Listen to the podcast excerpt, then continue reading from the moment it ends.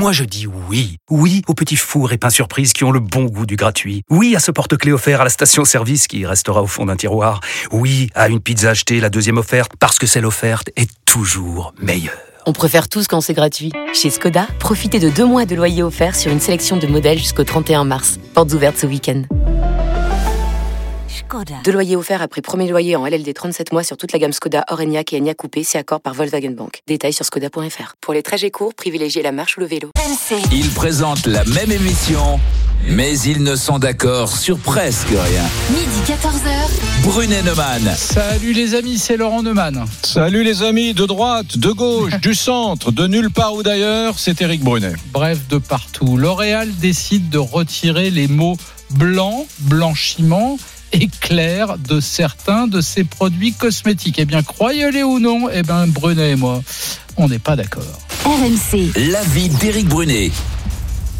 Eh bien les amis, dans le contexte actuel, avec ce que nous vivons aujourd'hui en France, euh, le- le- le- le- autour de l'antiracisme, il me semble que cette décision n'est pas anodine. Euh, il me semble que par démagogie, le groupe L'Oréal a tout simplement cédé aux exigences de l'époque, aux exigences de la bien-pensance antiraciste, sauf que c'est absurde. Supprimer le mot blanc, blanchiment, blanchiment des dents, blanchiment de, de tout, de la peau, euh, ça n'a pas de sens. Quoi. Pourquoi pas supprimer les auto-bronzants, les cabines de bronzage aussi, tant qu'on y est. euh, voilà. Pour moi, c'est absurdissime. Voilà. RMC. L'avis de Laurent Neumann. Alors, je vais te décevoir, mon petit Eric, parce que je crois que la décision de L'Oréal n'a rien à voir ni avec le racisme, ni Ah bon avec l'antiracisme. Ah Mais bon non, L'Oréal, c'est une multinationale qui a un objet dans la vie, faire du business et donc gagner de l'argent. Et donc, s'ils prennent cette décision, bah, c'est tout simplement pour essayer de récupérer un marché de 2 milliards d'euros, hein, 2 milliards d'euros, Mhm. et pour satisfaire aux nouvelles exigences des jeunes consommateurs en Asie, en Afrique, au Moyen-Orient. Et toi qui détestes décontextualiser, hein, tu me disais ça à propos du déboulonnage des, des statuts, eh bien, faut pas décontextualiser la décision de L'Oréal. Ça n'a rien à voir Mm. avec l'antiracisme, Adama Traoré ou je ne sais quoi. Rien, zéro. C'est Mm. juste une question de marketing et de business. RMC. Brunet Neumann. Votez maintenant pour le qui tu choisis. Alors, est-ce qu'on a quelques messages? Bonjour Lisa Marie. Bonjour Eric, bonjour Laurent. Déjà beaucoup de messages, ça fait réagir ce sujet sur L'Oréal. Euh, je peux vous dire déjà euh, Ghislaine euh, qui nous dit la bien-pensance va exiger de supprimer les mots noir et blanc du dictionnaire. Quel délire On ne peut plus dire que l'on déteste le noir, la couleur. Ça pourrait être mal interprété. Alors attends, Ouais. stop, j'arrête. Je, Ouais. je vous arrête tout de suite parce Ouais. que dans un instant, Lisa Marie, elle va nous dire, elle va vous dire, les amis, comment vous pouvez voter pour départager Eric ou moi. Très Mm. bien. Ok. Mais je veux pas qu'on se gourde de sujet. Je veux pas qu'on se gourde de sujet. Eric, il dit bien, c'est une décision de L'Oréal pour satisfaire les exigences des antiracistes. Oui. J'ai bien compris. Oui. Moi, je dis, les amis, que c'est une décision prise par L'Oréal uniquement pour des raisons de business, de marketing, parce que les clients de L'Oréal demandaient cela dans les pays en Afrique, Mais- au Moyen-Orient et en Asie. Non, mais il y a ceux qui vont penser que c'est une décision qui est mue pour des raisons de couleur de peau. Hum. C'est ta position. Oui. Moi, ma position, c'est de dire, c'est des raisons qui sont liées au portefeuille, à l'argent, au marketing de L'Oréal. Donc c'est ça, c'est entre telle et telle solution que vous devez choisir, les amis. C'est pas de savoir Hum. si euh, L'Oréal s'est couché ou pas devant les antiracistes. Non, est-ce que c'est pour des raisons liées au racisme ou des raisons liées à l'argent? Oui. Voilà notre différence, entre Eric et moi Tout à fait. Et moi, j'ai des arguments pour faire valoir mes, mes droits, mon cher Laurent, et pour faire valoir mon. Non, mais mes- je te dis ça arguments. parce que j'ai regardé un petit peu sur les réseaux sociaux et là, Lisa Marie vient de lire un message. J'ai lu tout et n'importe quoi. Alors demain, j'aurais plus le droit de faire du ski sur une piste noire. Est-ce qu'on va être obligé de demander à Michel Blanc de changer de nom? J'ai lu des trucs les gens absolument aussi- absurdes. Mais les gens, absurdes, le- les gens ont aussi parfois un peu d'humour. J'ai d'ailleurs moi-même tweeté. Heureusement que je ne m'appelle pas Éric Blanchet, mais Éric Brunet. Donc, ce que je veux dire, c'est que c'est intéressant quand même. C'est le début d'un glissement. C'est intéressant qu'un grand groupe industriel, tu l'as dit, cède.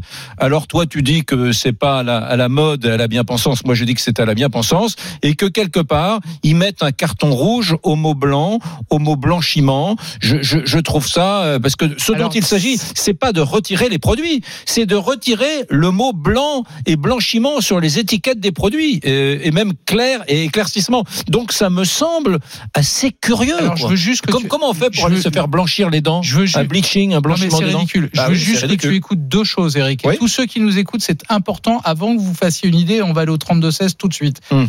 Deux choses très importantes. Un, la décision de L'Oréal a été prise avant la mort de George Floyd et donc Hum. avant les C'est ce qu'ils disent. et donc avant les polémiques franco-françaises autour de l'affaire Traoré. Deux, d'autres multinationales, Colgate Palmolive, Unilever, Johnson Johnson avaient déjà pris la, la même décision Oui. avant L'Oréal. Alors pourquoi on en parle? Parce que L'Oréal, c'est une entreprise a priori française. Mhm. Mais je vous le rappelle, si c'est de la bien-pensance de la part de L'Oréal, c'est de la bien-pensance à destination des consommateurs d'Asie, d'Afrique et du Moyen-Orient. Mais il se trouve que comme c'est une multinationale, Oui. la décision qu'ils prennent, elle s'appliquera aussi Oui, en enfin, France. de, tous leurs consommateurs, y compris en ramenez, Europe. mais ne ramenez pas la décision de L'Oréal à une décision qui concernerait les polémiques franco-françaises. Voilà, c'est Mm. tout. Je, je voulais juste dire ça. Bon, Lisa, Voilà. Marie, euh, tu lisais un premier message donc de Ghislaine qui était Ça, agacée. un message sur, euh, sur Facebook. Alors, militantisme ou marketing, la décision de L'Oréal, en tout cas, ça ne vous met pas d'accord. Et c'est à vous de départager Eric et Laurent et de voter. Et pour cela, rendez-vous sur rmc.fr et l'application RMC, sur nos réseaux sociaux, la page Facebook Brunet Neumann, le Twitter d'Eric et celui de Laurent, et sur la page Instagram RMC Off. RMC, Brunet-Neumann. 32-16. Allez, on accueille Patricia qui nous appelle de Meudon dans les Hauts-de-Seine. Bonjour Patricia, bienvenue sur RMC. Bonjour. Bonjour. Bonjour. Alors tu as Eric, écouté, Laurent. tu as écouté Ouais. Patricia nos deux positions. Est-ce que tu es plutôt Eric Brunet ou Laurent Neumann aujourd'hui? Alors, aujourd'hui, je serai 70 Eric et 30 euh, Laurent. Ah, tu d'accord. fais Voilà. des petites euh, répartitions comme ça, toi? Ah, c'est Oui, pas c'est une petite répartition parce qu'en fait, euh, je pense que vous avez un petit peu raison tous les Bon. deux. Je, je- euh, en, plus d'accord avec Eric parce que bon, il a beau euh, au L'Oréal, comme vous avez dit, il a beau dire euh, qu'il avait déjà pris la décision bien avant au moment de, bien avant les, les manifestations en France. N'empêche qu'il a déclaré que maintenant. Donc, Oui. je pense que c'est vraiment pour coller effectivement à l'actualité. Et puis, euh, Qu'est-ce qu'est-ce qui t'agace, toi, exactement euh? Ce qui m'agace, c'est euh, c'est que ça fait, euh, c'est qu'on nous supprime notre libre arbitre en fait. C'est qu'on Mmh. on nous impose, on nous impose un, un nouveau marketing d'ailleurs, Mhm. Et puis euh, qu'on nous impose aussi une façon de penser quoi. Je veux dire, euh, je vois pas en quoi blanc, blanchiment, même de dire par exemple à quelqu'un qu'il est noir, bon bah ça changera pas, ça ça n'a rien de raciste. Il est noir, il est noir. Je suis blanc, Mhm. je suis euh, voilà.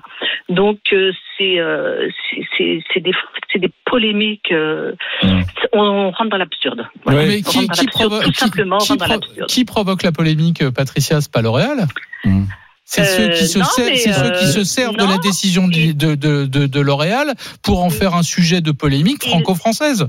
Il la il la provoque pas, mais enfin il y participe et puis mais- euh, il en provoque une Non, nouvelle. mais, oui, Laurent, tu, tu, tu, tu, je, je- enfin, je, je sais que tu es quelqu'un de raisonnable et de raisonné. Ça n'est pas anodin de, de débaptiser un produit et, et en, en- voilà, en référence à la blancheur dans le contexte actuel, d'enlever le mot blanc. Tu peux pas continuer à dire que ça n'a rien à voir avec l'affaire George Floyd. Ça n'est pas vrai. Bien tu le sais. oui. Tu le sais au fond de toi que ça n'est pas vrai. entendu- si L'Oréal, dans le contexte actuel, Johnson Johnson et d'autres firmes internationales en- enlèvent le mot blanc de toutes leurs étiquettes, c'est- encore une fois, c'est éminemment politique. D'ailleurs, ils ont fait des communiqués euh, extrêmement tapageurs pour dire regardez comme nous sommes des gens bien. D'ailleurs, euh, pardon, mais si on voulait convoquer l'histoire de L'Oréal, on se rendrait compte qu'ils n'ont pas toujours été des gens bien. Bref, regardez comme nous sommes des gens bien. Eh bien, nous avons enlevé, hein, tu as vu le syndrome de Stockholm? Rassurez-vous, il n'y a plus le mot blanc sur nos étiquettes. Vous avez vu comme on est bien? Ce que j'essaie de te faire comprendre, débile. ce que j'essaie juste de te faire comprendre, Eric, Ouais. c'est qu'il faut pas dans cette histoire être faussement naïf. Je ne crois pas une seconde Hum. que L'Oréal fasse de la politique. L'Oréal fait du business. Et je, et je ne mets aucune, euh, Mais- aucun point positif ou négatif dans ce mot. Ils font du business. Leur job, c'est de vendre, c'est hein. de vendre le plus de produits possible à Mhm. des tas de clients à travers le monde. Et ils considèrent, ils considèrent que pour vendre plus de ces produits demain, et je rappelle que c'est un marché de 2 milliards d'euros à l'échelle mondiale, ces seuls produits-là hein, dont, dont- Mhm. dont on parle, eh bien, je, je vous le dis, euh, L'Oréal considère comme Johnson Johnson, comme Unilever et comme d'autres marques avant L'Oréal, Hum. qu'il faut changer euh, cette appellation. Voilà. Mais pourquoi, dire pour quelle raison Pourquoi n'enlèvent-ils pas le mot brun de leurs produits à bronzer pour euh, les blancs qui se trouvent trop clairs, par exemple Bah, pour- Pourquoi, par- pourquoi ne le font-ils pas Bah, pour une raison Parce qu'attention, hein, sur le plan de la santé publique, les cabines de bronzage et certains produits auto-bronzants sont assez dangereux aussi. Peut-être davantage même. Je vais te répondre Hum. parce que ça n'est pas une demande des consommateurs. Voilà. Or, changer le nom, c'est une demande des consommateurs sur le Mais continent de- asiatique, sur le continent africain. Mais où, où t'as Voilà. vu ça mais, mais parce que parce que je lis, Ouais. je lis que les, les Qui- consommateurs Ouais. sont choqués de Il l'utilisation que c'est un- Voilà, ça tout. colle à l'actualité en plus. Ouais, Bah, ça- ça prouve bien que ça colle à l'actualité de toute ça façon. prouve bien que c'est politique. Mais, toi, Eric, ça tu prouve disais, bien que tu c'est disais, politique et que ça colle à la- à l'actualité. Non, Le mais- mot, euh, puisque c'est une demande, c'est une demande puisque le fait de non mais des- c'est pas une demande des, produits consommateurs. et tout ça, c'est pas demandé à retirer. Patricia, c'est pas une demande des consommateurs français ou des consommateurs américains, c'est une demande des consommateurs africains, asiatiques et moyen-orientaux. Alors justement, qu'on qu'on adapte, euh, qu'ils adaptent leur campagne marketing selon les continents où ils vont. Selon les continents, ben, en, Af- en, en Afrique, ils ont une autre, ils auront une, une campagne marketing et publicitaire différente que celle de l'Asie et différente que celle de, Non mais de, Eh ben, de je- l'Europe. tu peux pas- Patricia, un produit- là encore, c'est- là produit- encore, c'est du marketing, pardon, Patricia. Ben mais oui. L'Oréal fait partie de ces marques mondiales qui ont une communication mondiale. Voilà. Et Hmm. donc, euh, donc, quand ils, ils choisissent Et- une ligne, ils la, ils la choisissent pour le monde entier. Et- il s'agit. Enfin, oui, Patricia. d'accord avec vous. Ouais. Oui, je suis d'accord avec vous, mais enfin, c'est quand même aussi une population mondiale. Hum, Pas non plus. euh, Non, mais- Je ne vois pas en quoi. euh, Je, je, je trouve que c'est le Mais il mot s'agit d'enlever des blanchiment. je- Ce sont des, ce sont, c'est exactement comme pour les dents, Patricia. Comme quel Exact. mot faut-il C'est terrible, quoi. qu'il y a eh des, ben, il y a un blanchiment des dents ou alors euh, ou euh, déjaunissement peut-être. Déjaunissement, voilà. Ouais. Déjaunissement des dents, euh. Éclaircissement. On, on prend même puisqu'il y a même des produits, euh, des, des produits justement pour les blancs anti anti taches brunes. Je, Ouais. je, je sais pas, c'est on devient ça, ça devient du délire. Non, mais quoi. Patricia, Patricia, je, je voudrais, Oui. si tu es d'accord, Eric. Eric sera d'accord, je, Mm. je voudrais que Lisa Marie nous raconte, il se trouve que Lisa Marie, elle a vécu en Asie, on en, on en a parlé ce matin, et que ces produits pour blanchir la peau, c'est quasiment de l'ordre du culturel en, Mm. en Asie. Ra- c'est- Raconte-nous, parce que nous, nous, on n'est pas concernés par ça. Enfin, Mm. c'est pas, c'est pas un sujet qui nous touche directement. Donc, en faire un sujet politique franco-français, j'ai du mal à comprendre. Non, mais c'est vrai que la gamme de raconté. produits, la gamme de produits euh, euh, concernés par cette mesure, le White Perfect notamment de L'Oréal, moi j'ai vu des campagnes partout en Asie et c'est vrai que c'est des produits blanchissants et, et- et moi pour le coup, Donc, quand ce j'habitais là-bas, ce sont des crèmes ce sont des crèmes, des Donc lotions, c'est une gamme de produits. Là, c'est pas pour des noirs, c'est pour des asiatiques. Ouais, en. Asie, en fait, en Asie, elles ne veulent pas avoir la peau, elles ne veulent pas bronzer, elles ne veulent pas avoir la peau euh, blanc, euh, foncée, pardon, parce qu'en fait, ça, rap- ça rappelle la, la peau des travailleurs ou des travailleuses à l'extérieur. Donc, pour euh, montrer qu'on est d'un statut social un peu élevé, on garde la peau très blanche. Et la blancheur de la peau est un signe de pouvoir et de statut social. Mm. C'est d'ailleurs contre ce type de stéréotype qu'il faudrait lutter en Asie ou dans d'autres pays. Mais c'est pas le cas en France. Mais, mais- c'est très culturel en fait chez eux. Je ne sais pas si enlever le, le, le mot whitening pour eux va changer quelque chose parce que eux c'est tellement ancré dans leur culture de ne pas vouloir avoir la peau euh, foncée et de se blanchir la peau. Et je t'ai même dit moi ce matin quand je vivais là-bas, je ne pouvais pas acheter de crème ni de crème solaire là-bas Mm. parce qu'il y a toujours en fait des actifs euh, euh, blanchissants et moi je voulais pas utiliser ça parce ce que qui ça est terrible, c'est m'inquiétait. que quand tu connais la culture du Japon, les Japonaises ne rêvent pas de, de ressembler à des Anglaises ou à des Parisiennes ou à des Scandinaves. Refusent. Les, les Japonaises de la haute société se méfient du soleil, évitent tout passage au soleil, ont des espèces de chapeaux, des voiles, etc. Parce que la peau claire, c'est multiséculaire. C'est depuis des siècles et des siècles qu'au Japon, la haute société, dans l'entourage de l'empereur, les, les, les, les, les, les- les ministres, les gens de la très haute aristocratie, Tu nous parlais de Hong Kong. c'est Eh, oui, oui, mais à Hong Kong ou en Chine. on, euh, en on- on Chine, ne veulent pas avoir la peau, la peau mate, ils veulent avoir Voilà. la peau euh, très claire. Donc voilà. quand L'Oréal prend cette décision, Oui. en quoi on peut en faire un sujet raciste ou antiraciste à la Mais- française? Mais parce que il y a, A quelque part la honte du mot blanc, ce qui est insupportable, mais, quoi. mais- mais c'est parce, Je- que, je- je- c'est je- parce que toi, et tu n'es pas le seul, et Hum. d'autres, vous avez cette lecture-là Non. franco-française. Non. La semaine dernière, Alors pourquoi, pourquoi la Non, mais semaine dernière, alors, ils- Eric- ils n'ont qu'à arrêter leur crème, L'Oréal, mais la crème blanchissante. Très bonne remarque. Ils ont qu'à la- l'arrêter. Très bonne remarque. Johnson Johnson a cessé la bien. vente de ses produits en Asie et au Moyen-Orient. Voilà. Alors donc, Voilà. donc euh, L'Oréal va continuer et au lieu de l'appeler euh, éclaircissant ou blanchissant, ils vont l'appeler quoi Anti-tache Tu te souviens, c'est- la semaine dernière, quand on a parlé ensemble, on a a débattu ensemble de savoir s'il fallait déboulonner ou pas des statuts. Mm. Tu avais utilisé un argument qui me paraissait très fort et auquel je souscrivais. Tu disais, il faut pas décontextualiser l'histoire. Oui. Hein, on regarde avec nos lunettes d'aujourd'hui l'histoire de Colbert au XVIIe Oui. siècle. Ça n'a pas de sens. Très bien. Et je disais, ton argument est bon. Et ben là, je te renvoie à l'argument. Ne décontextualisons pas. C'est une décision que L'Oréal prend pour des raisons de business et de marketing sur des continents qui ne sont pas le nôtre. Il te nous- combien pour dire ça? Nous, Il te paie combien Tu veux nous- me faire croire que L'Oréal, maintenant, dans le contexte actuel, de George dire ça, les Floyd, gens vont Ad- croire que je suis payé par L'Oréal. Adama quoi Traoré a pris cette décision comme ça. Mais tu parles, ils sont, ils surfent Donc- sur l'air du tu temps, comptais- la bien-pensance des associations antiracistes, et ils pensent Tu vendre plus de crème. Ouais, tu te trompes de Ils, contexte. ils, pla- ils pensent en vendre Afrique, plus de en crème. Asie, au Moyen-Orient, pas en France. Ils pensent Pas vendre en plus de crème, si, y compris à des, à des Français qui ont la pommade, à des Français issus de l'immigration ou pas d'ailleurs, le mar- sans doute à des Guadeloupéens. mar- le- L'essentiel du moi- marché de moi, je m'en produit fous. n'est pas ici. Moi, je, sais, oui, euh, non, non, mais là, je suis bien d'accord Bah avec toi. Non, non, mais moi, je m'en fous. Ce que je trouve hallucinant, c'est qu'un grand groupe enlève le mot blanc comme s'il était honteux. C'est comme les gens qui disaient, il y a quelques années, pour pas prononcer le mot noir, disaient des gens de couleur. Mais il faut pas avoir peur Mais des mots. Moi, si j'étais noir, je serais heureux d'utiliser le mot noir. Vous en faites un débat racialiste à la française. Je pense que c'est pas le débat. On va remercier Patricia qui nous appelait de Meudon. Merci beaucoup. Et puis on va aller voir, euh, tiens, Mélène qui nous appelle de Paris. RMC, midi 14h. Brunet Neumann. Salut Mélène. Salut, salut Eric Brunet, salut Laurent Neumann. Bonjour, bonjour, bienvenue sur RMC. Alors, Bonjour. qu'est-ce que tu penses euh, déjà de ces produits euh, éclaircissants, toi? Tu en penses quoi, Mélène? Alors justement, c'est la raison pour laquelle j'appelle, parce que moi je suis ivoirien et j'ai passé toute mon enfance en Côte d'Ivoire avant d'arriver en France. Et Oui. pour être honnête, dans- dans notre culture africaine aujourd'hui, euh, le blanchiment de la peau est signe de, de beauté. Oui. Et aujourd'hui, ça pose un vrai problème de santé publique parce que euh, au-delà des produits de L'Oréal, il y a tout, tout, tout un ensemble de produits bas de gamme qui aujourd'hui sont vendus sur nos marchés, que ce soit au Sénégal, que ce soit en Côte d'Ivoire, que ce soit au Congo. Et dans les deux Congos au Cameroun, il faut avoir la peau claire pour Alors, être euh, bien vu. Mélène, juste une petite question, euh, moi Oui. qui connais très bien euh, le, le Sénégal, euh, puis juste une petite question.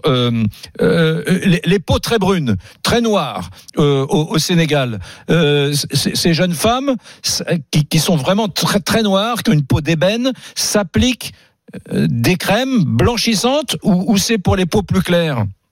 Ah, Il y a des personnes qui sont de peau très noire, qui veulent devenir claires et qui s'appliquent, de- qui s'appliquent des, des- des produits claires. Non, mais tu vois, C'est très, mais- c'est très Mélène- violent. hein. Moi, je ne Mélène- connaissais pas ce marché-là. Mélène et Eric, je Ouais. suis allé regarder ce matin les études marketing sur ce produit en Afrique. Hum. Écoutez bien, les amis, parce que c'est très important. 25% des femmes au Mali utilisent ces produits. C'est 35% des femmes en Afrique du Sud. C'est 59% des femmes au Togo. Et c'est 77% des femmes au Nigeria. Ouais. Donc Mais tu ça, vois, c'est pas tu- normal. tu Ça vois- crée, des, ça crée des mélanomes, des cancers, des, des maladies de la Oui, peau Justement, justement ça, ça crée des problèmes aujourd'hui où dans, des- dans un pays comme le Ghana, euh, il y a une décision qui a été prise l'année dernière, ou je ne sais pas quand, où il a été demandé à ce qu'ils arrêtent de vendre ce genre de produits, Hmm. parce que ça crée des cancers. Hmm. Donc moi, c'est cette vision un peu à l'africaine. C'est vrai que Laurent, vous avez raison quand vous dites que le débat, il se fait en tant que franco-français. Mais c'est un vrai problème dans nos pays africains. Mais oui, parce que nous, on regarde ça avec nos lunettes, nous, on ramène tout euh, Voilà, au débat justement, sur le racisme, l'antiracisme, l'identité, etc. Alors qu'en fait, c'est un- c'est une, vraie question majeure, mais c'est une question de marketing et de business qui ne nous concerne pas, qui concerne essentiellement d'autres continents Hmm. pour lesquels, pour lesquels effectivement, la blancheur Non, de la mais- peau est une question de beauté et une question de Oui, pouvoir. D'abord, Je- ça dire- n'est pas, forcément une espèce de, de complexe mimétique de la race blanche. Je te le dis Mais tout à l'heure. En, en C'est un Asie, mot que j'emploie pas, race. Ouais, Ça veut, non, ça veut mais rien dire. C'est non, non, race mais quoi moi, moi, je, je, je Mais non, mais le mot race veut rien Non, dire. s'il te plaît, arrête. Mais c'est pas race Non, blanche si ou j'ut- race noire. si j'utilise ce mot-là, c'est parce que beaucoup d'associations antiracistes ont dit que il y a de la part de, de, de, de certaines personnes qui ont la peau plus brune ce, ce, ce désir euh, d'être moins ostracisées et d'avoir la peau plus claire pour ressembler à un blanc. C'est ce que Donc- Lisa donc là, on est bien dans la- des problématiques de race, C'est ce que. Razi vient- euh, Voilà. Lisa pardon vient de te Oui, oui, sur l'Asie. Sauf que sur l'Asie, moi je dis que c'est pas pour ressembler aux blancs occidentaux, c'est simplement que au, au Japon et dans beaucoup de cultures asiatiques, la, la clarté de la peau, elle est, euh, elle est inscrite. C'est du statut social. C'est du statut social, mais Ah oui. c'est pas pour ressembler aux blancs.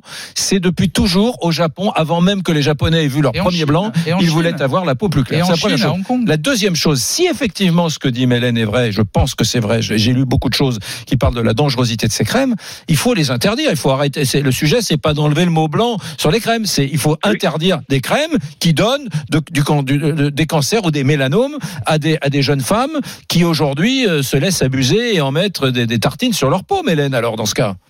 Oui, bah, il faut, il faut, il faut l'interdire et c'est la raison pour laquelle je suis un peu d'accord avec vous en disant que euh, euh, L'Oréal surfe sur la vague un peu pour pouvoir aussi se, se, une sorte de, de, de nouveau marché.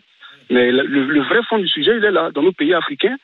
Moi, je suis pour l'interdiction des produits éclaircissants. Et toute notre société aujourd'hui africaine parle de ça. Hein. Ouais, D'ailleurs, si j'étais si j'étais un peu taquin avec L'Oréal, je dirais, mon cher Mélène, que finalement la vente de ces produits est, est pas très glorieuse pour eux, hein, parce que c'est des produits Bah donc oui. ça voilà, et que finalement ils ont trouvé une façon un peu plus douce de continuer à les dealer, à les vendre un peu partout, quoi. Voilà, finalement. regardez, regardez, on continue à les vendre, mais vous avez vu, hein, on n'est pas raciste. Vous avez vu, on a enlevé le mot blanc, mais on continue à les vendre. Attends, Ouais. je- juste un mot. Quand, euh, je, ne sais pas comment ça se passe pour les continents et les pays étrangers, mais en tout cas en France, quand un produit cosmétique est mis sur le marché en France, il doit passer des dizaines de tests. Il est vérifié, 100 Ouais. fois vérifié. Et évidemment, un produit vendu en France, je parle que de la France, que je me risque pas sur les autres pays, je connais pas la règle. Mais en France, un pays qui est mis sur le mar- un, un produit qui est mis sur le marché, il a évidemment été contrôlé 100 fois et jamais les autorités sanitaires laisseraient en vente un produit qui est dangereux pour la santé. Mm. Donc euh, euh, attention à dire ça. Par contre, il y a peut-être des cas à l'étranger, je les ignore, euh, où, où malheureusement ça ne respecte pas les Ouais. règles. Et T'as- là, Mélène a raison, c'est dangereux. Mélène, t'as as déjà vu des, des gens, t'as des copains ou des copines, des amis qui se sont au fil des mois, des années comme ça éclairci la peau un peu à la, Ah oui, à la Michael j'ai- Jackson, quoi. Ah oui, justement, alors Michael Jackson, j'ai des cousines, j'ai des sœurs qui sont aujourd'hui en Côte d'Ivoire. Je ne sais pas s'il y a des Ivoiriens qui peuvent appeler pour témoigner à vos standards, mais il y en a plein de filles qui se sont décapées la peau. C'est le mot qu'on utilise, quoi, se décaper la peau. Hmm. Effectivement, c'est à, c'est à l'hydroquinone, qui est un produit très dangereux, et ce produit aujourd'hui, ça crée des cancers dans nos pays africains. Comment il s'appelle le produit L'hydroquinone. L'hydroquinone. L'hydroquinone. Et il y, en- il y en a dans les, dans les produits de. C'est un composant du, de, dans certains pays, c'est un composant euh, de, de ces fameuses crèmes, oui. Ouais. Justement, et ce, ce produit, il est décrié dans. Il y a des associations, effectivement, qui travaillent Ouais. là-dessus. Ouais. Mais Produit, produit pardon, qui est interdit en France, hein, ouais. qui est totalement Et tu- interdit en France. Et, tu- et ceux qui font ça, c'est les, les femmes qui font ça, c'est pour euh, pour ressembler à des à des blanches, par exemple. C'est c'est quoi la motivation Tiens, toi qui es ivoirien d'origine. Alors la, la motivation part, part un peu du, du reste de l'effet plus ou moins colonial. C'est voilà, il faut être blanc de peau, il faut être présentable. Voilà, Mm. celui qui est blanc de peau, celui qui est plus clair de peau, bah, il ressemble dans l'imaginaire au blanc, donc il est celui qui a réussi. Mm. C'est- C'est com- c'est complètement une réaction basique, mais ça part de là. Donc nos sœurs, nos mamans, bah, Donc, allons jusqu'au bout, Mélène, pardon, puisque tu C'est bien resté- ce qu'il dit, hein, tu es vois. avec nous. Mm. Si L'Oréal, si toutes les, les grandes multinationales des cosmétiques dans le monde décidaient d'un commun accord d'arrêter ces produits, euh, tu es en train de me dire que, que les gens seraient malheureux. Bah, le problème, c'est qu'il serait malheureux, mais en plus, ce qu'il faut, c'est que- c'est que- ce qu'on oublie, c'est qu'aujourd'hui, lorsqu'on ne peut pas acheter un produit qui coûte euh, 10 000, c'est-à-dire à peu près 15 euros, on se retrouve au marché noir avec des produits qui sont coupés à, C'est ça.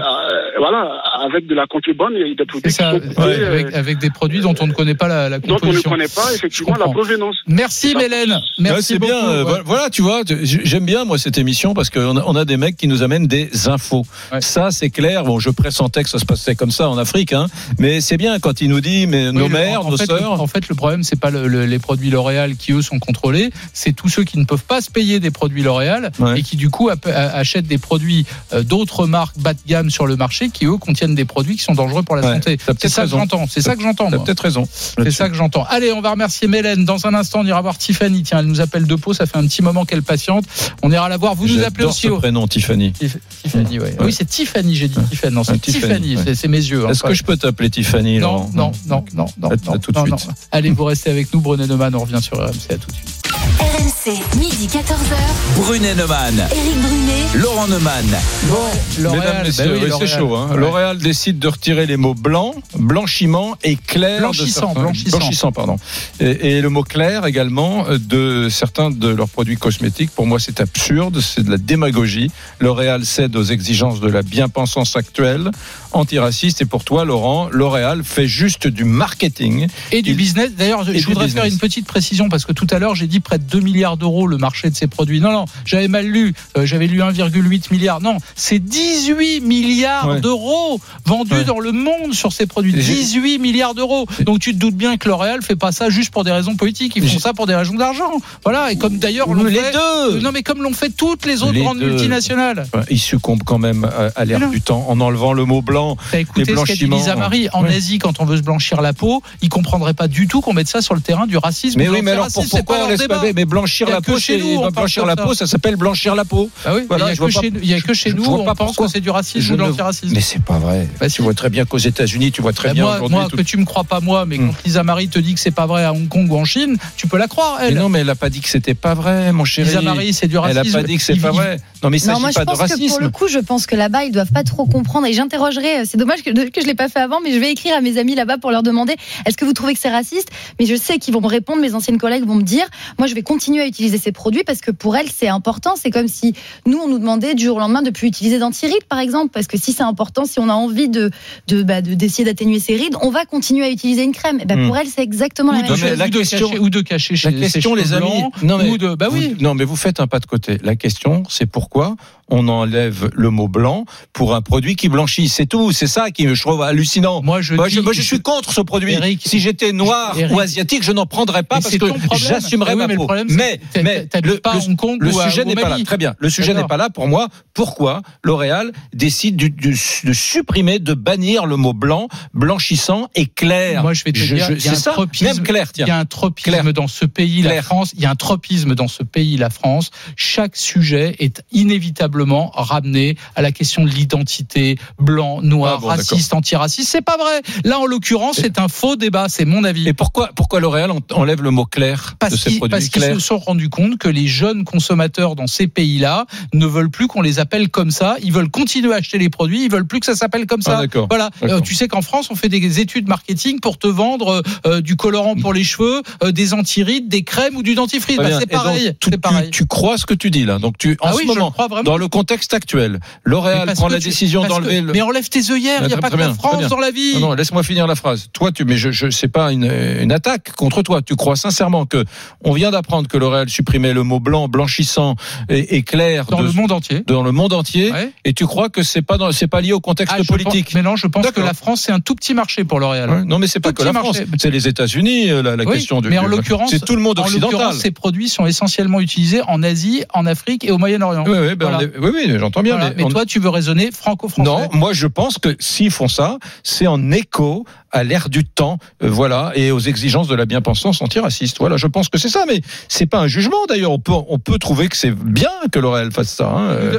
Tu nous fais un petit point, Lisa Marie, sur les Ouais. votes? Eh bien, pour le moment, vous êtes plutôt de l'avis d'Eric. Vous trouvez que c'est absurde à 80%. Hum, Oui, mais pour des raisons antiracistes. Donc. des, des, des Exactement, messages? par démagogie. Eric, il, bah, Eric, il dit pas, c'est pas absurde le mot qui est important. Eric, il dit c'est par démagogie antiraciste. ouais. Ouais, voilà. Aux je dis- exigences de la, de de gens- Et antiraciste. moi, je dis c'est pour des raisons marketing et d'argent. Ouais. Voilà, donc Tu as des j'en messages pense que c'est J'ai des messages, j'ai j'ai Joe qui rebondit, qui rebondit sur ce que tu viens de dire. Il nous dit bonjour, je suis français, je vis en Afrique et je peux vous dire que les locaux ici n'achètent de cosmétiques que s'il y a écrit le mot blanchiment. Ouais. Et Alain qui nous dit le problème n'est pas le nom du produit, mais le produit en lui-même.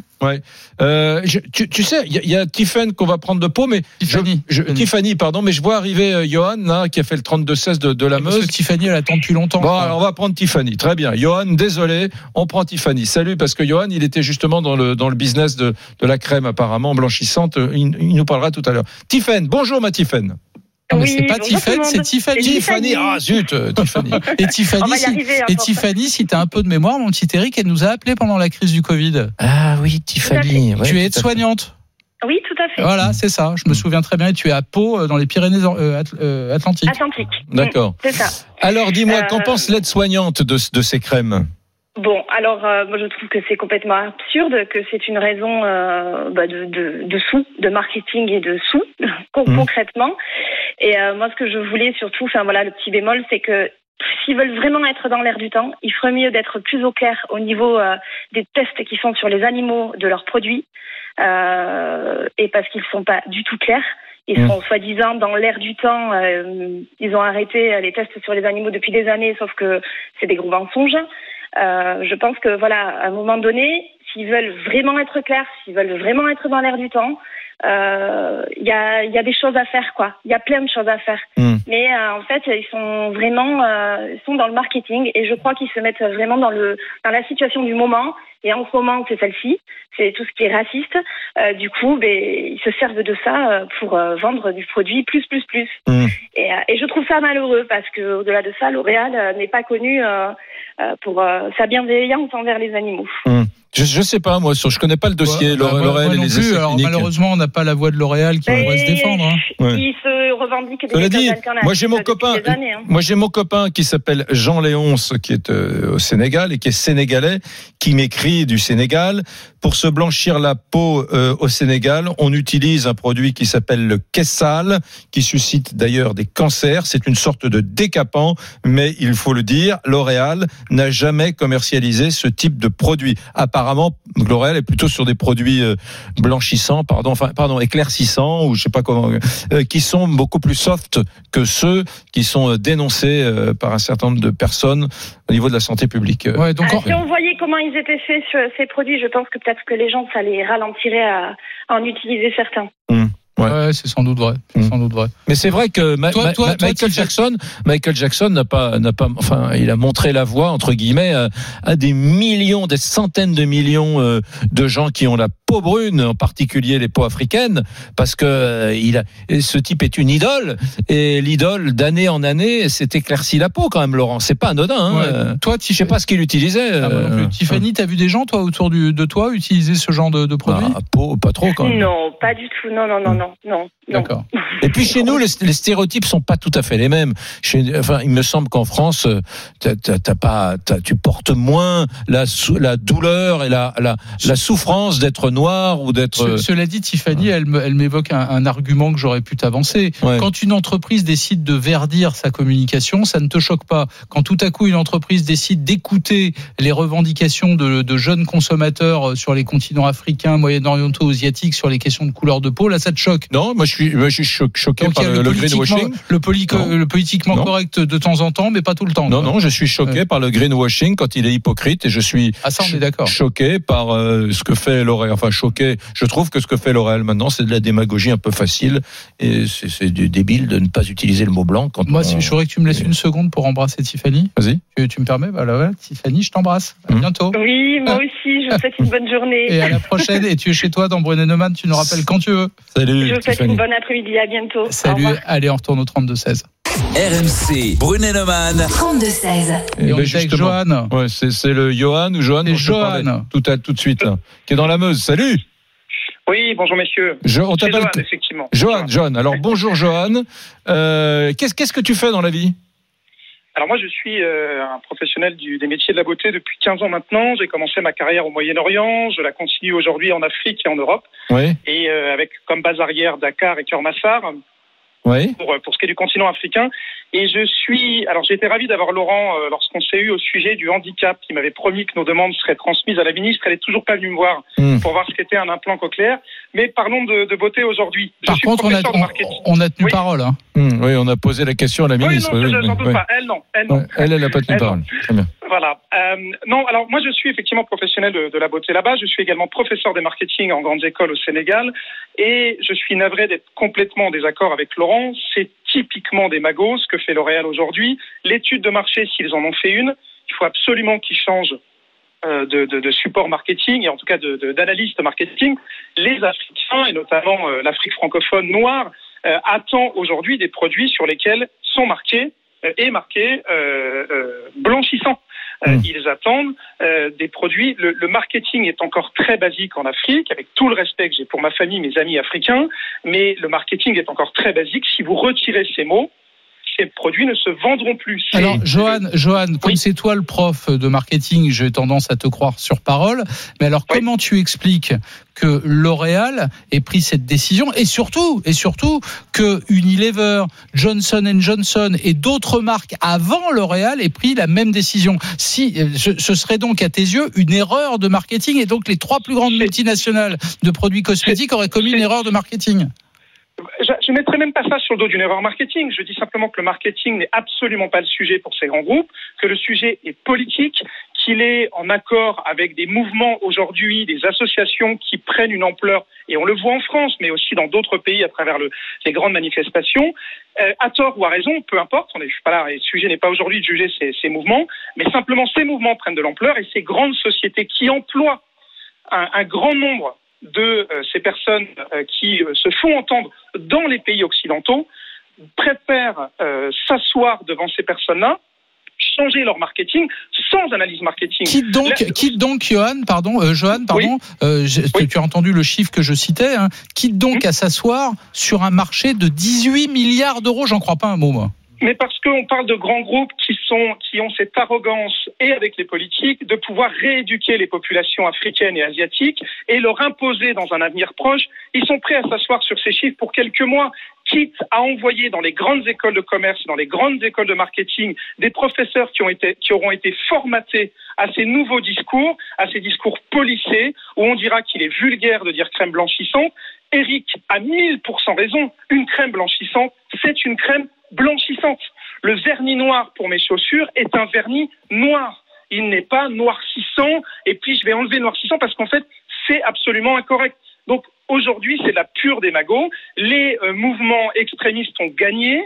Les grands groupes préfèrent effectivement s'asseoir sur quelques chiffres. Mais attention, ils ne s'assoient pas absolument pas sur ces chiffres. Les produits branchissants, les stocks sont encore en Afrique. On parle de mois et de mois de stocks disponibles sur la- sur l'Afrique et l'Asie.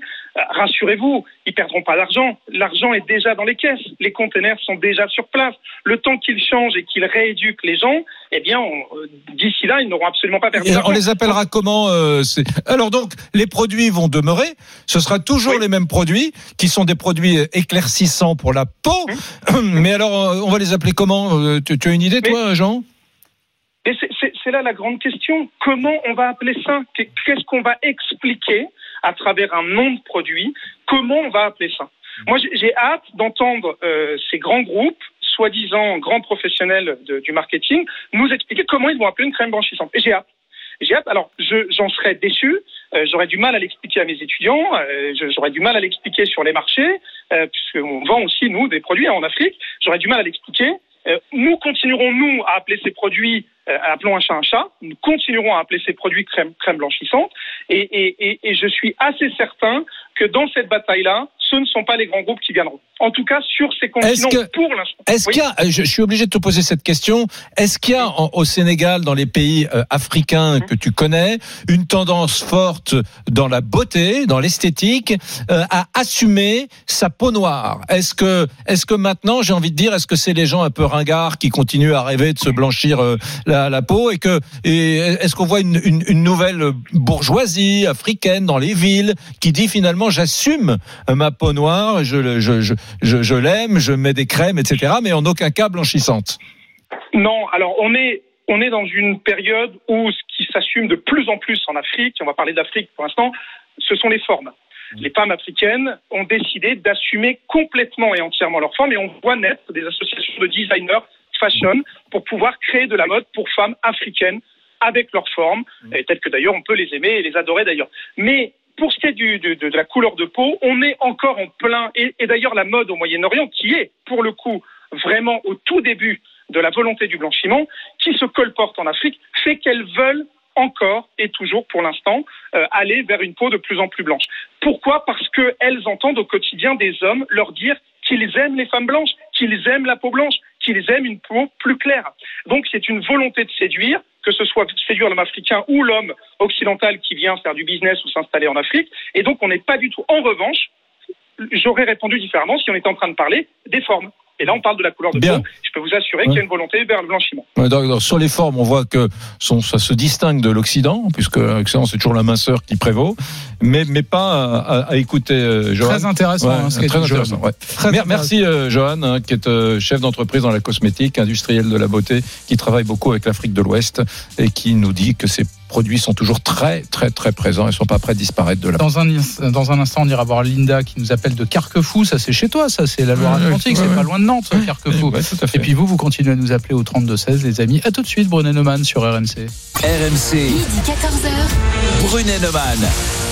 L'Oréal a décidé de retirer les mots blancs, blanchissants, clairs de certains de ses produits cosmétiques. Bon, vous avez compris qu'Eric, euh, lui, considère que L'Oréal cède aux exigences de la bien-pensance antiraciste. Moi, je pense que L'Oréal ne fait que du marketing euh, pour un marché d'ailleurs qui représente 18 milliards d'euros dans le Mm. monde. hein, et que nous, on regarde ça avec nos lunettes françaises alors que c'est une décision qui concerne essentiellement le continent africain, l'Asie, le, Moyen-Orient, etc. On a compris. Eh ben, tu sais quoi? On va aller au 32-16.